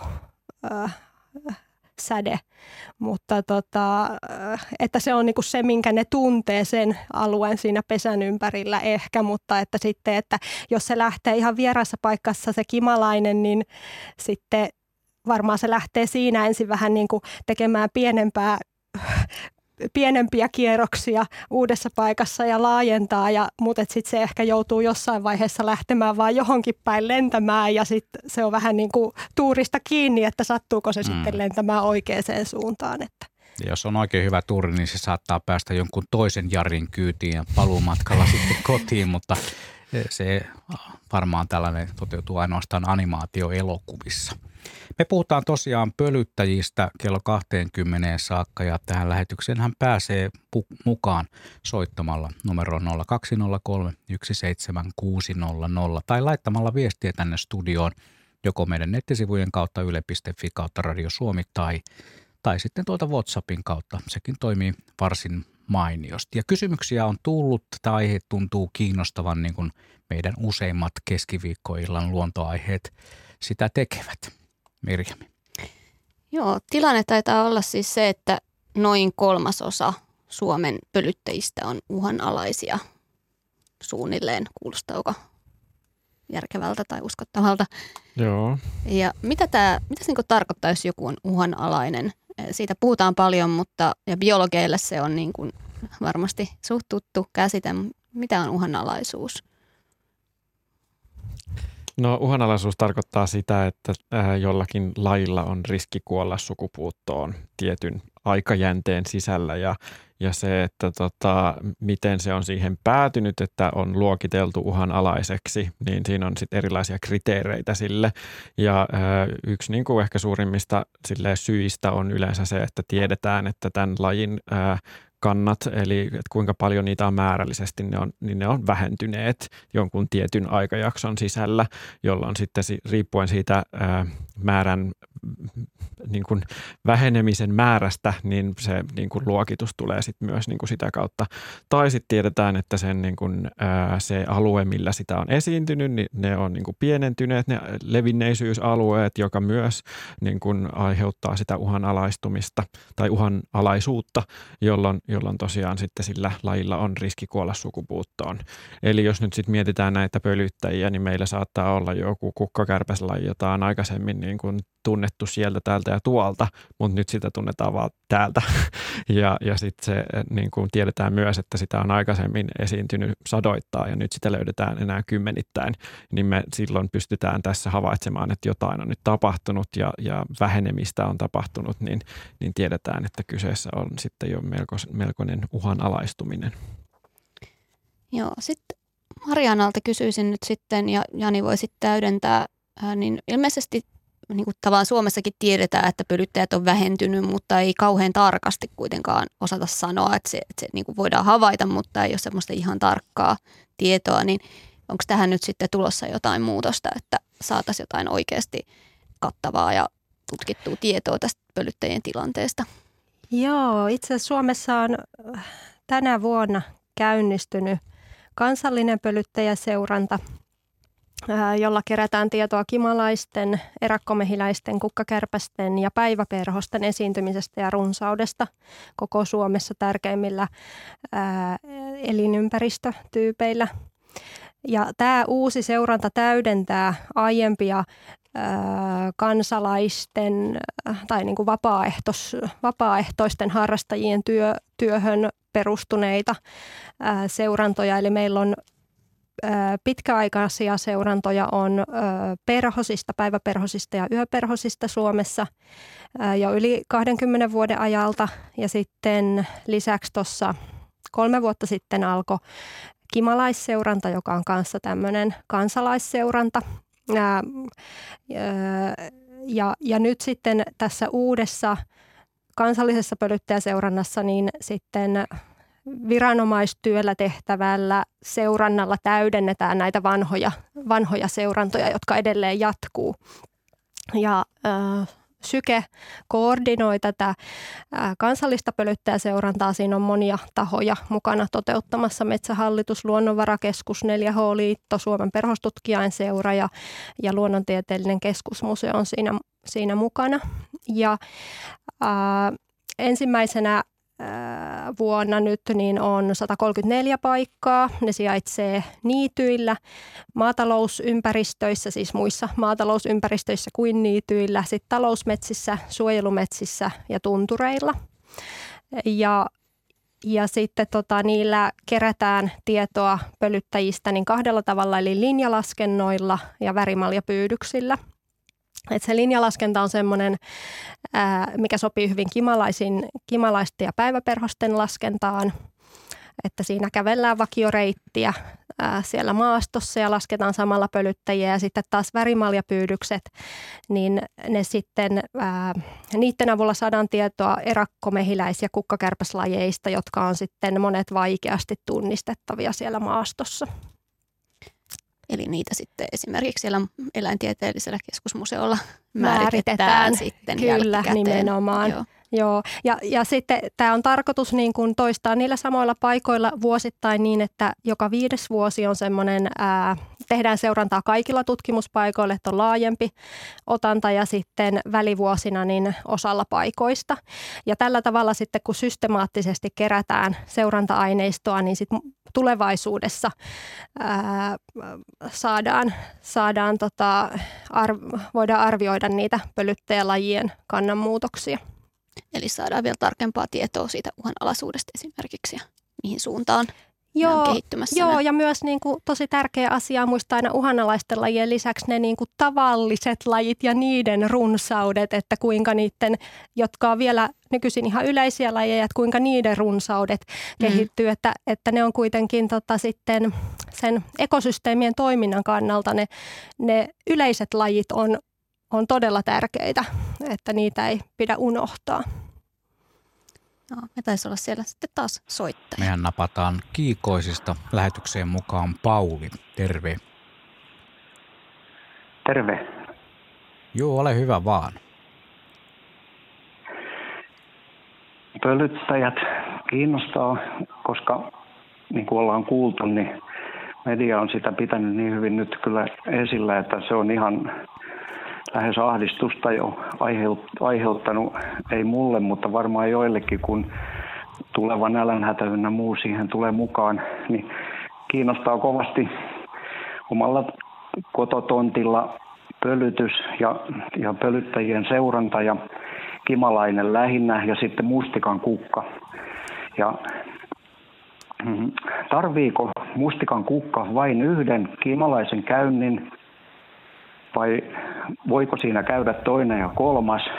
Vai, vai, vai tarviiko käydä, koska mun tämmöinen, miksiköhän sitä nyt luonnehtisi, poikkitieteellinen tutkimukseni, tai ainakin tieteelle poikittain tutkimukseni, niin kimalainen viipyy keskimäärin tai laskeutuu kuuden sekunnin välein kukkaan, kun mustikka, mustikka kukkii siellä, missä mustikkaa on. Meillä on pari aaria tontilla ja, ja toi, siinä on tuhansia, kymmeniä tuhansia jo melkein kukkien määrä tänä vuonna, kun oli runsas. Ja ää, siinä on yhteensä yhtä aikaa töissä 10-15 kimalaista ja ne tekee 15 tuntista työpäivää niin sitten kun mä mietin, että tuossa on tuommoinen määrä, niin paljonko Suomessa on, että, että riittääkö, tai siis kun on riittänyt, mustikkasato on kuulemma kautta maan hyvä, niin, niin että valtava työ on tehty ja sitten, että, että onko tämä huoli pölyttäjäkadosta tämän suhteen ainakin ennenaikainen.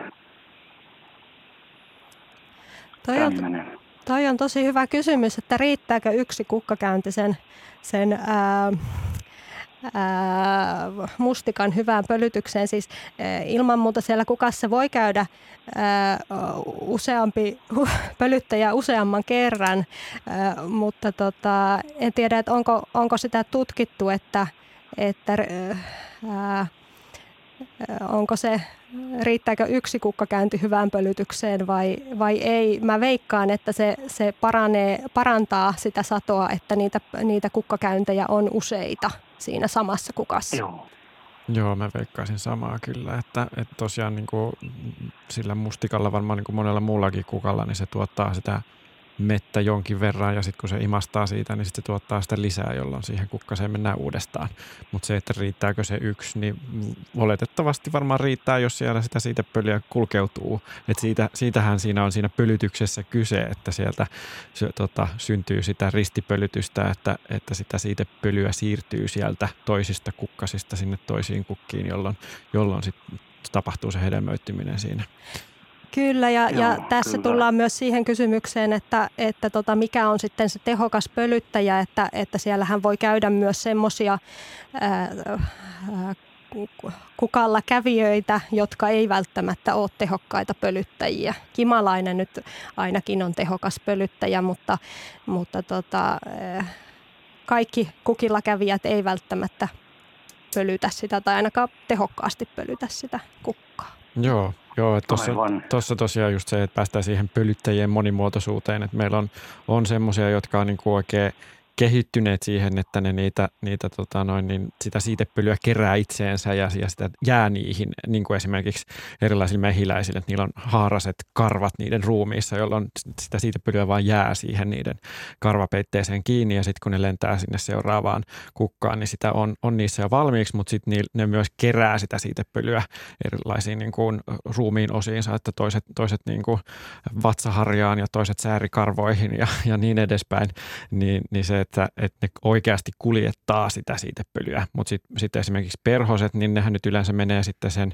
sen meden perässä ja sitten niiden ruumiiseen tarttuu sitä siitepölyä vähän niin kuin vahingossa, jolloin sitten taas ne tulee pölyttäneeksi sen kukan.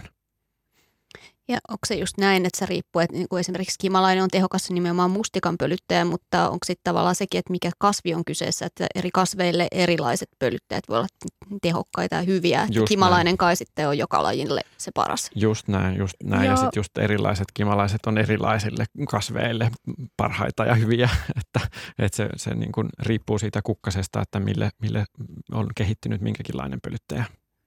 Joo, nimenomaan näin, että esimerkiksi äh, tota, sy- syväteriöiset äh, kukat, niin, niin niillä käy pitkäkieliset kimalaiset ja ne pitkäkieliset kimalaiset on nimenomaan niitä tehokkaita pölyttäjiä niille, että, että lyhytkielisetkin kimalaiset äh, tota, saattaa haluta sitä mettä niistä syvistä kukista, mutta sitten ne saattaa tehdä, tehdä mere, meden ryöstämistä, että ne puree siihen ää, ää, kukaan terälehtii reijän ja imasee sen veden sieltä niin kuin varastamalla eikä pölytä kukkaa ollenkaan. Joo, se on, se on aika jotenkin niin kuin ovella tapa, että nälkä kun on, niin kyllä keinot keksii.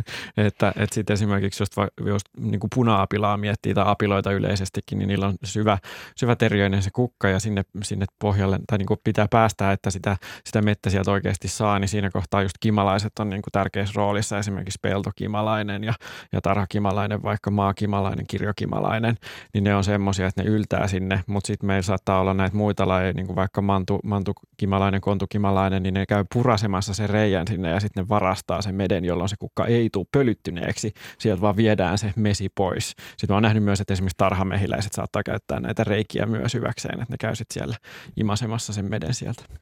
Joo, ja sitten vielä täytyy muistaa just tämä pölyttäjien monimuotoisuus, että, että tota, kimalaiset on noin niin kuin yleisesti ottaen tosi hyviä pölyttäjiä, mutta nekään ei tykkää käydä kaikilla kukilla. Eli että sitten esimerkiksi mä oon itse tutkinut äh, kuminan pölytystä. Kumina on erittäin merkittävä viljelykasvi Suomessa. Se on vähän semmoinen koiranputkea muistuttava hentonen, hentonen sarjakukkaiskasvi, niin, niin ei siellä juuri kimalaisia näkynyt niillä kuminapelloilla. Ei se, se on niin, niin kuin hentonen kasvi, että, että tota se...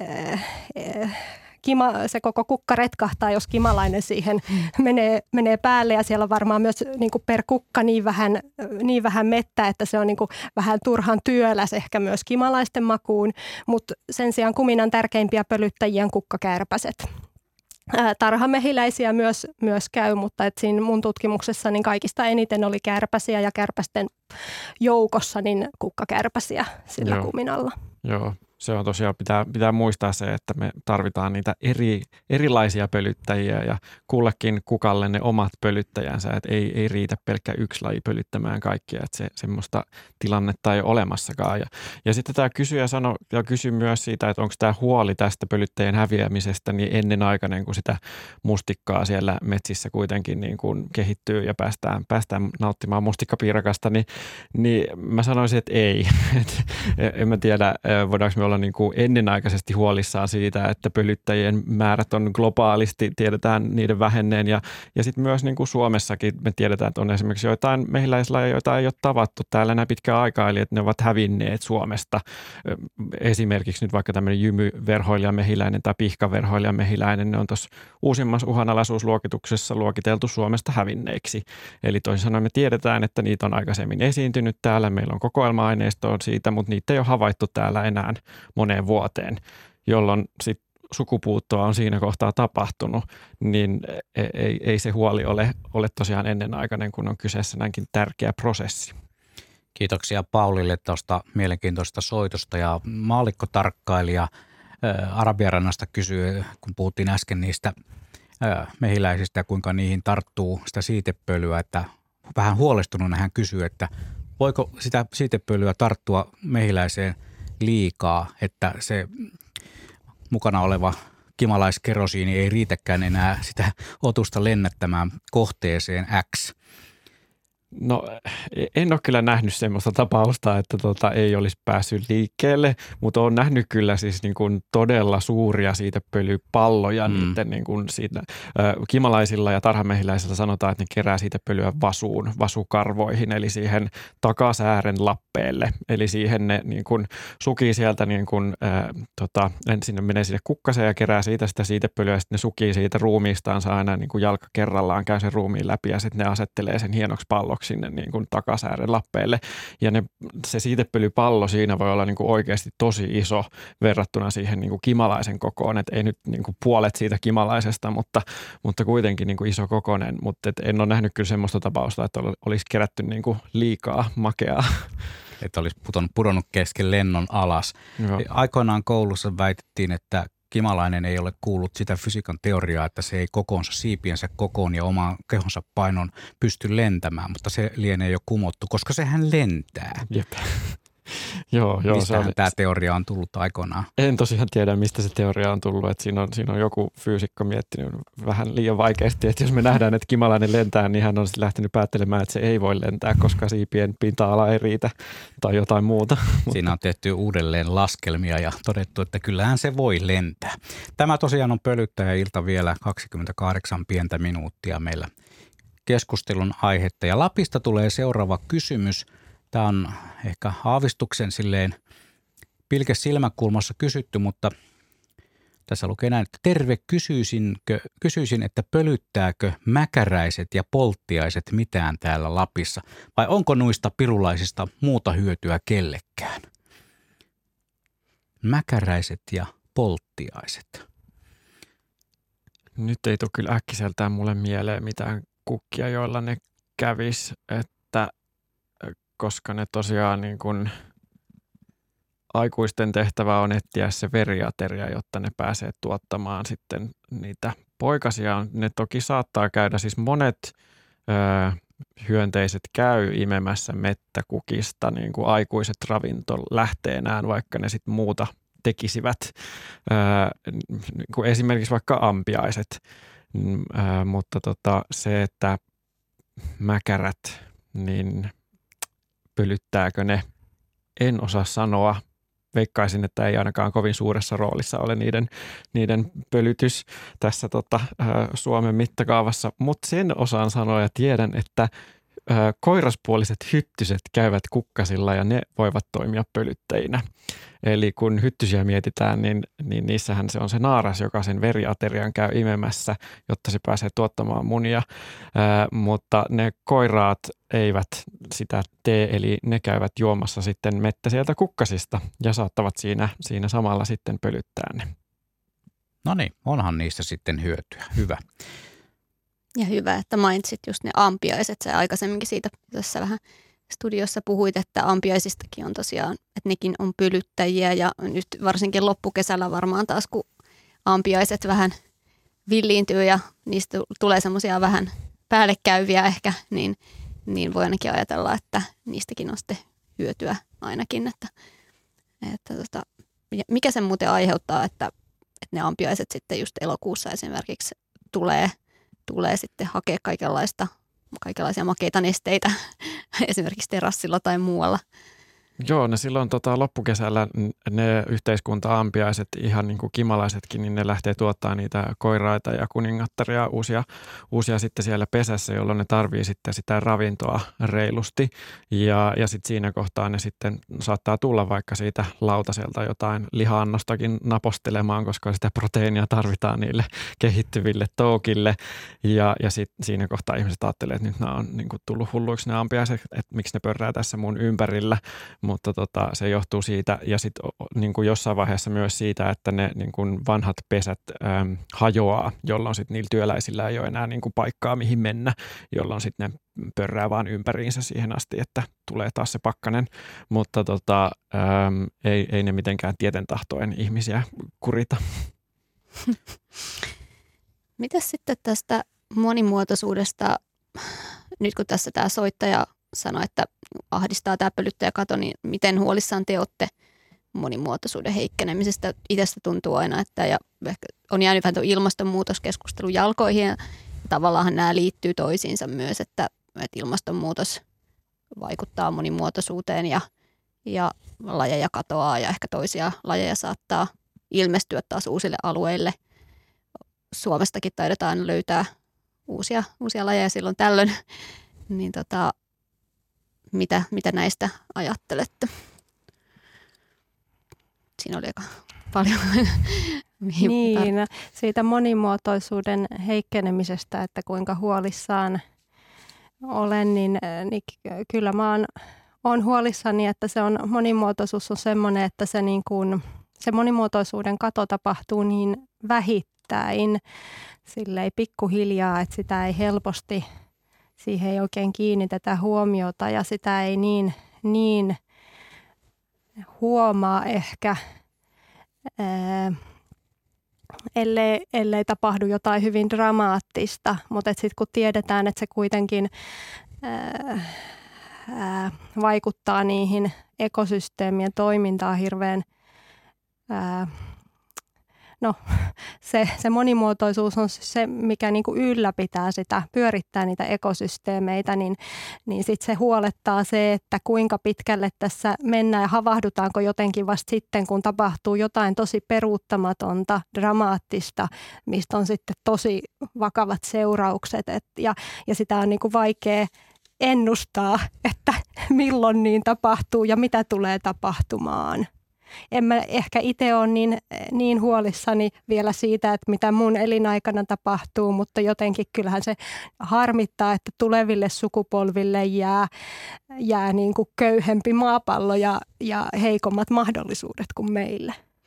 Niin ja sitten voisi kuvitella, että biologina kun niin kun näkee ja ymmärtää sen kaiken hienouden, sen monimuotoisuuden ja se on just se juttu, että on niin paljon kaikenlaista tutkittavaa ja ihailtavaa ja ja se on sitä elämää se monimuotoisuus, mistä on kiinnostunut, niin sitten näkee sen niin kuin ympärillä katoavan, niin se on, on varmasti niin kuin tutkijalle voi olla. Ja muutenkin jos tekee näitä hommia työkseen, niin se on koko ajan sitten siinä siinä tapetilla.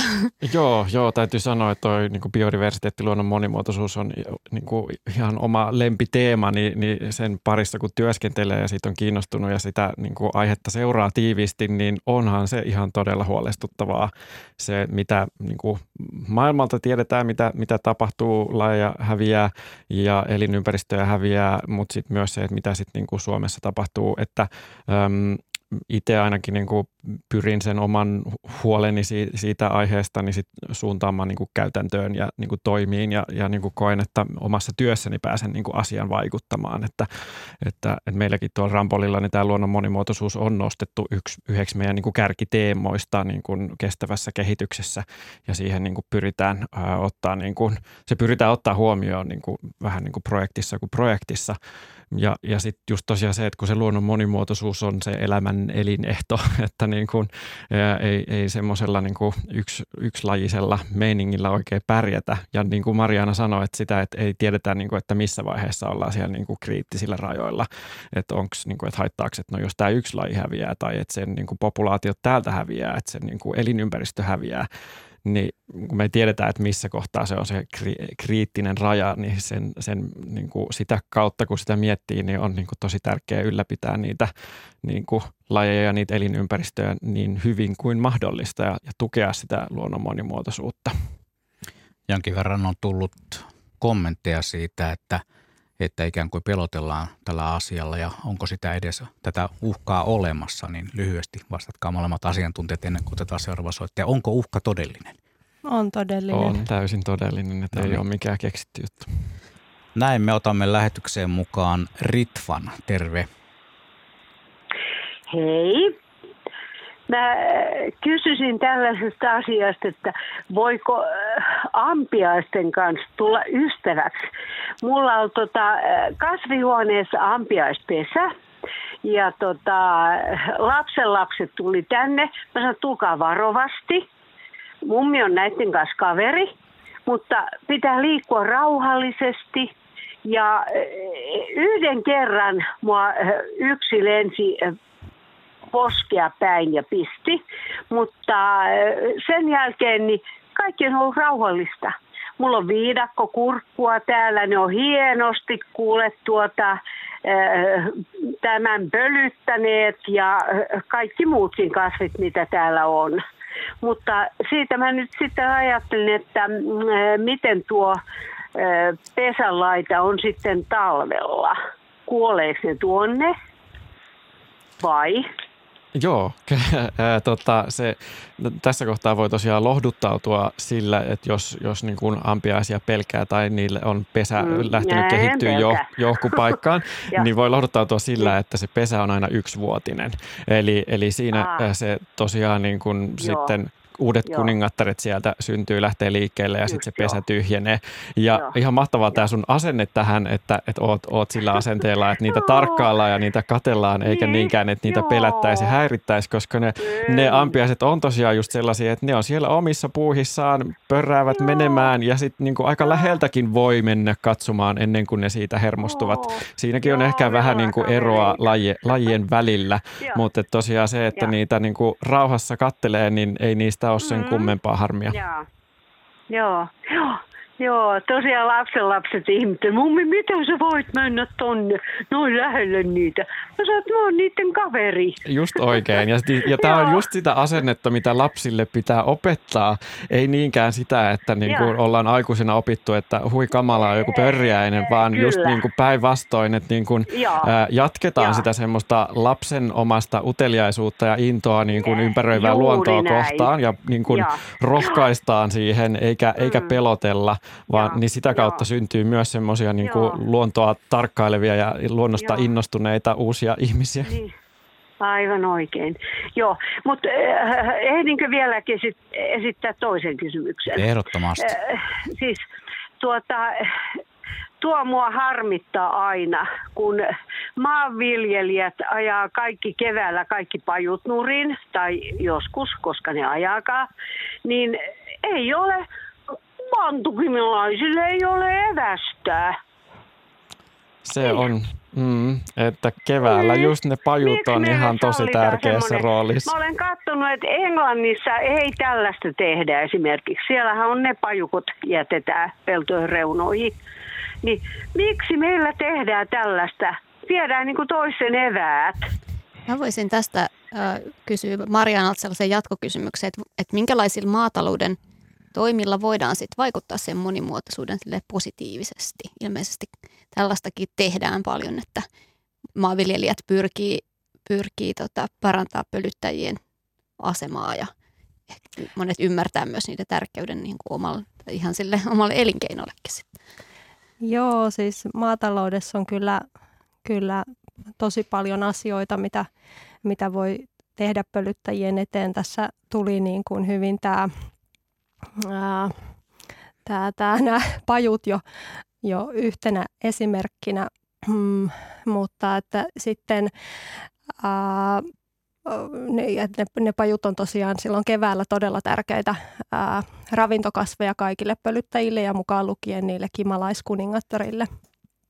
Mutta tota, niin, niitä keinoja on paljon, eli, eli ää, maataloudessa niin ää, avointen – viljelemättömien alueiden ää, lisääminen, eli esimerkiksi niittyjen, pientareiden, monimuotoisuuspeltojen, luonnonhoitonurmien, tämmöisten niin kuin niittymäisten ja kukkarikkaiden alueiden lisääminen siellä maatalousmaisemassa, niin se on tärkeää.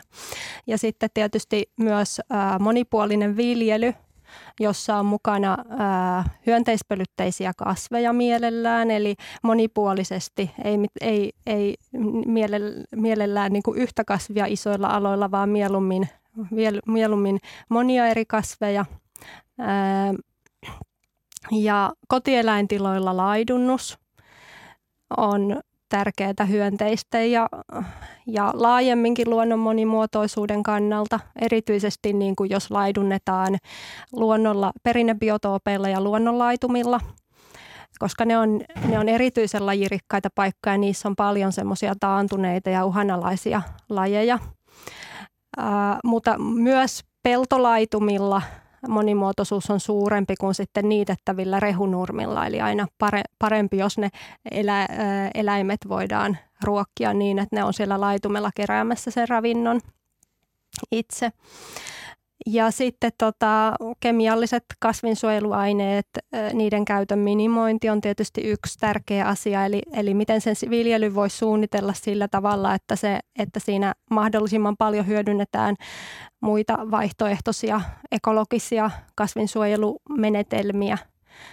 Esimerkiksi rikkakasvien torjunnassa voi käyttää aluskasveja apuna ja sitten voi käyttää semmoisia kasvilajikkeita, jotka on mahdollisimman vastustuskykyisiä kasvitaudeille ja tuholaisille ja sitten siellä voi maisemassa suosia tuholaisten ää, luontaisia vihollisia. Ja, ja sitten on tämmöisiä keinoja niin kuin kylvön aikaistaminen tai viivästäminen sen mukaan, että se kasvin herkin vaihe ei, ei osu siihen tuholaisen esiintymishuippuun, että monenlaisia keinoja on olemassa. Joo. Eli tavallaan se, että kun maatalouskin on muuttunut niin voimakkaasti, että, että silloin aikaisemmin, kun vielä pölyttäjiä oli runsaammin, niin silloin maatalous Suomessa oli ihan toisenlaista ja pieni alasempaa ja moni, niin kuin, ei ollut vain sitä monokulttuuria. Eli tavallaan nyt sitten, jos vähän palataan siihen tyyliin, mitä on ollut aikaisemmin, että tavallaan ihmisen vaikutus monimuotoisuuteen voi olla jopa positiivinen tämmöisessä niin kuin jonkinla, tietynlaisessa viljelyssä, mutta sitten jos mennään tämmöiseen tehomaatalouteen ihan äärimmillään, niin sitten se asia on eri. Joo, nimenomaan se niin kuin perinteinen karjatalous, joka, jossa ää, oli paljon niittyjä ja ää, niitä karja laidunsi ja ää, niillä tämmöisillä muokkaamattomilla, kylvämättömillä luonnon laitumilla ja sitten niiltä sama, tämmöisiltä ää, sa, samantyyppisiltä alueilta kerättiin se talvirehu karjalle. Eli, niin, niin se ylläpiti luonnon monimuotoisuutta. Ää, ja, ja just niillä näillä perinteisen karjatalouden luomilla niityillä on todella rikas ää, eliölajisto. Entäs niin. sitten, niin anteeksi, entäs sitten tota, näillä tällaisilla tavallisilla pienpuutarhureilla, onko heillä mitään niin kuin tehtävissä, ei jätetään, jätetään mainitsematta nuo tuotemerkit, mutta mm. esimerkiksi pralletriin ja glyfosaatti, niitä moni käyttää puutarhoissaan syystä tai toisesta, ja ne ehkä sitten kuitenkin jossain mittakaavassa ainakin vaikuttavat siihen oman puutarhaympäristön hyönteisten pölyttäjien selviämiseen. Joo, sitä voi, voi niin kuin, ää, no jokainen voisi miettiä sitä, että kuinka, kuinka tärkeää se on, että mä, ää, mä niin kuin jo, jossain määrin voin ymmärtää niitä viljelijöitä paremmin, kun on kyse elinkeinosta, että, että jossain tilanteessa, niin se on vaan, se on, se on vaan tosi tärkeää, että saadaan ää, suojeltua se, se sato, ää, kun siihen on laitettu paljon panoksia myös siihen sen, sen sadon kasvattamiseen, sitten kun tulee joku yllättävä tuholainen, johon ei ole välttämättä pystynyt edes aina mitenkään varautumaan ja ennakoimaan, niin, niin sitten ne kaikki panokset, mitä siihen viljelyyn on käytetty, niin ne uhkaa, men, tai uhkaa mennä hukkaan ja ei saataisi satoa ollenkaan, niin mä niin kuin ymmärrän paremmin sen kasvinsuojeluaineiden käytön siinä, siinä niin kuin maataloudessa, mutta, mutta et sitten ihmettelen ehkä enemmän sitä, että miksi yksityiset ihmiset tarvitsisivat, että kotipuutarhoissa mm. Joo, kun niitä puutarhaa voi hoitaa myös ilman myrkkyjä, jos, jos haluaa lähteä, lähteä sillä tavalla sitä hoitamaan, että, että niin kuin esimerkiksi kun puhutaan niistä rikkaruohojen, niin niiden niin kuin eroon pääsemisestä, niin kitkeminen toimii, että niitä voi kitkeä sieltä pois, että ei ole pakko myrkyttää esimerkiksi. Että toki sitten riippuu pinta-aloista ja, ja paikasta ja, ja näin, mutta että niin kuin, kyllä niitä niin kuin vaihtoehtoisiakin keinoja yleensä on kuin se, että sitten tarvii niihin myrkkyihin turvautua. Joo, Joo, ja, ja harvalla on niin kuin kuitenkaan se oma niin kuin, ää, harva näkee nälkää, jos, jos ei saisikaan sitten satoa, satoa siitä omasta kotipuutarhastaan, että se ei ole samalla lailla niin kuin ehkä, ehkä niin kriittinen asia, vaikka joskus olisikin semmoinen vuosi, että joku tuholainen pääsisi tuhoamaan sen oman, oman kotipuutarhan sadon. Eikö nämä tämmöiset kasvinsuojeluaineet ja, ja tuholaismyrkyt, niin eikö ne sitten kuitenkin niin rikastu ravintoketjussa ja, ja niin kuin sit ne kertyy sinne maaperään. Ja ne, vaikka nyt tänään lopetettaisiin niiden käyttö, niin ne vaikutukset on vähän tuntemattomia ja sitten voivat jatkuu kuitenkin vielä pitkään. Ja onko teillä tähän tämä kommentti? Ja sitten mietin sitten ilmeisesti jotain tutkimusta siitä, että nämä myrkyt vaikuttaa ihan pölyttäjien niin kuin hermostoonkin ja niiden käyttäytymiseen, että, että ne on kuitenkin hyvin, hyvin myrkyllisiä aineita, kun ne on myrkkyjä, ne on tehty tappamaan ja tuhoamaan, niin Joo, kyllä kasvi, siis ensinnäkin kasvinsuojeluaineet vaikuttaa aina muihinkin kuin niihin torjunnan kohteena oleviin eliöihin. Myrkyllisimpiä on ne insektisiidit, siis jos pölyttäjiä ajatellaan, kun ne on hyönteisten torjuntaan käytettyjä aineita, mutta toisaalta myös niin kuin, rikkakasvitorjunnassa käytetyt kemikaalit ja, ja tauti, kasvitautien torjunnassa käytetyt kemikaalit, niin nekin voi heikentää sitä ää, pölyttäjien terveyttä kyllä. Ja tämä oli tosi hyvä, että otit esiin nämä, niin kuin moninaiset vaikutukset, että nimenomaan ne subletaalit, eli tämmöiset vaikutukset, mitkä ei niin kuin johda siihen, siihen ää, sen pölyttäjän kuolemaan, ne on niin kuin ha- hankalia havaita, että me tiedetään, että niillä, niillä ää, kasvinsuojeluaineilla on tämmöisiä vaikutuksia, että ne, ne he, heikentää sitä pölyttäjien ravinnonkeruuta ja lisääntymistä ja vastustuskykyä ja, ja yhdyskuntien kasvua ja ne heikentää sitä niin kuin, ö, populaat, populaatioita pidemmällä aikavälillä. Mutta että toistaiseksi me tiedetään aika vähän, että miten ne ne jäämämäärät, mitä tuolla niin kuin, ö, mille ne pölyttäjät esimerkiksi Suomessa altistuu, että, että minkälaisia, aiheuttaako ne ja kuinka paljon niitä subletaaleja vaikutuksia. Meillä on seuraava soittaja vielä tähän kohtaan. Kello on seitsemän ja puoli minuuttia vaille kahdeksan. Meillä on langalla nyt Pipsa Helsingistä. Terve. Terve. Joo, Mulla on semmoinen kysymys, että onko se nyt sitten ampiainen vai mehiläinen, niin tämmöinen mustankeltainen, tämmöiset pörröset, niin niillä on takajalossa semmoiset keltaiset pallukat, ei aina, mutta välillä. Ja sitten ne menee kumminkin, mä ajattelin, että onko se hunajaa vai onko se siitepölyä, kun ne menee vettä tai tota, mettä juomaan sieltä tai imemään sieltä kukasta vai onko niillä evät mukana, kun ne lentää kukasta kukkaan tämmöinen. Joo, oikein hyvä kysymys. Olet päässyt läheltä tarkastelemaan siellä, siellä pörjäisiä. Siinä on, ää, nyt oletan, että kyseessä on, on joku mantukimalaisryhmän laji, eli mantukimalainen tai, tai tota noin, niin, muu sen lähisukulainen, mutta kimalainen oletettavasti semmoinen keltamusta, valko, raidallinen, suht isokokoinen, karvanen otus, joka siellä lentelee. Ja, ja niin kuin tuossa aikaisemmin mainitsin, niin nämä kimalaiset, niin kuin tarhamehiläisetkin, ne kerää siitepölyä.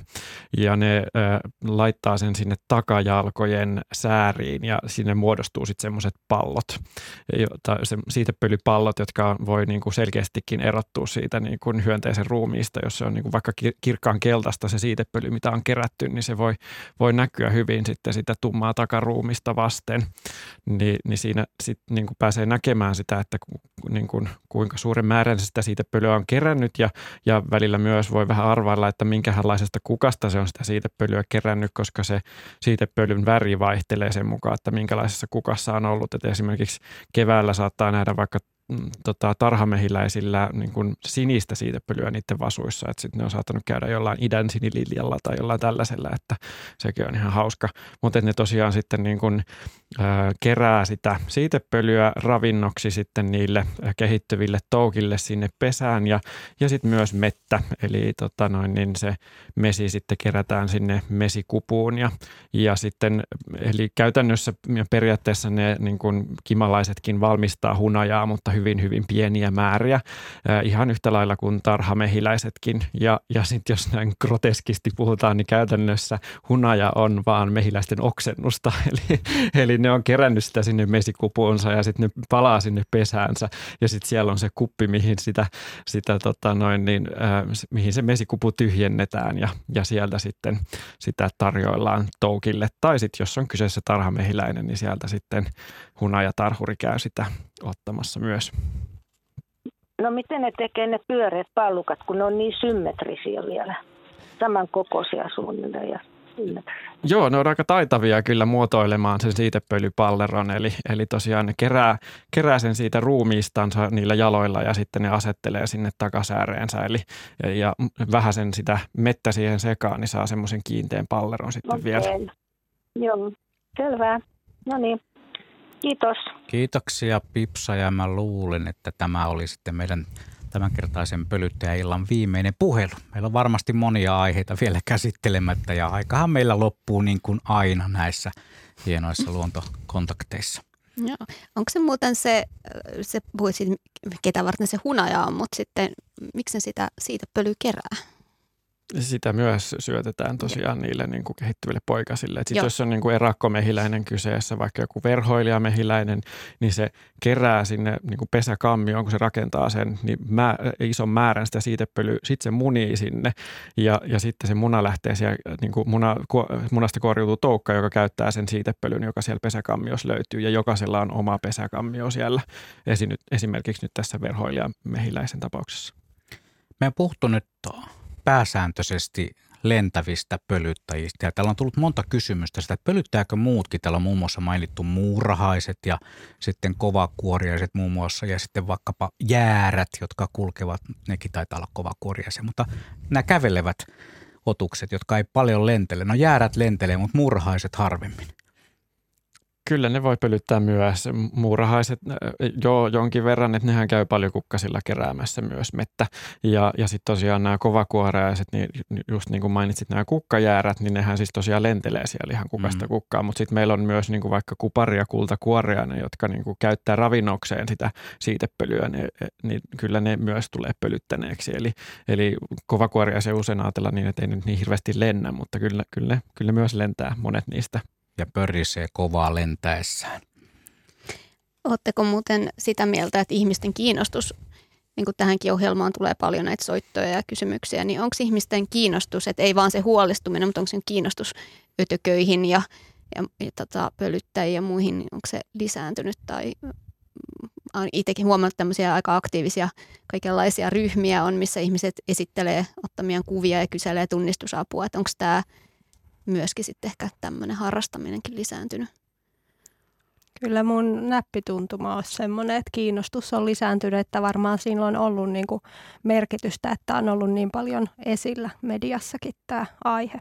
Joo, mä oon ihan samaa, samaa mieltä, että Ylen Pelasta pörjäinen kampanja oli kyllä melkoinen mediateko noille pöristelijöille siinä mielessä, että niin kun tietoisuutta lisättiin ja, ja se niin kun, nousi ihmisten huulille se aihe, että, että sitä kautta niistä on, on kiinnostuttu enemmän ja, ja itse ehkä omassa kuplassa ainakin on tuntuu näkevänsä, että vaikka jossain Twitter-virrassa kun katsoo, niin siellä on ollut nyt vaikka tänä keväänä paljon keskustelua siitä, että miten taloyhtiössä voitaisiin pölyttää ja ottaa paremmin paremmin huomioon, että voisiko sinne sitä nurmikkoa jättää ajamatta ja muuta. Että, että kyllä niin kuin tuntuu, että niin kuin hyönteiset ja pölyttäjät erityisesti on niin kuin teemana nousseet pinnalle. Joo, sama on huomannut, huomannut itsekin. Ää, mitkä teidän mielestä, jos ihan nopeasti, mitkä teidän mielestä olisi muutama tärkein semmoinen toimenpide, mitä pitäisi teidän mielestä tehdä pölyttäjien hyväksi? Että... Yksi minuutti aikaa. Niittymäiset kukkarikkaat alueet, niiden lisääminen eri keinoja, että esimerkiksi tienpientareiden niittoa myöhästämällä ja, ja tota, perinnebiotooppeja, kesantoja lisäämällä ja hoitamalla pihoja luonnonmukaisemmin ja kaikki voi osallistua tähän. Ää, auttamiskeinoja löytyy semmoisesta tota, sivustolta pölyttäjät.fi niin sinne on ö, Syken toimesta kerätty auttamiskeinoja, joihin kaikki voi, kaikki löytää vinkkejä sieltä, miten voi osallistua. Tosi hyvä listaus kyllä toi, mitä Mariana sanoi, että ehkä, ehkä lisäisin siihen vielä vaan sen, että tarkkailemalla niitä, tutustumalla niihin, niihin lajeihin ja kiinnostumalla niistä, niin voi oppia uutta. Kiitos Jani Järvi ja Mariana Toivonen.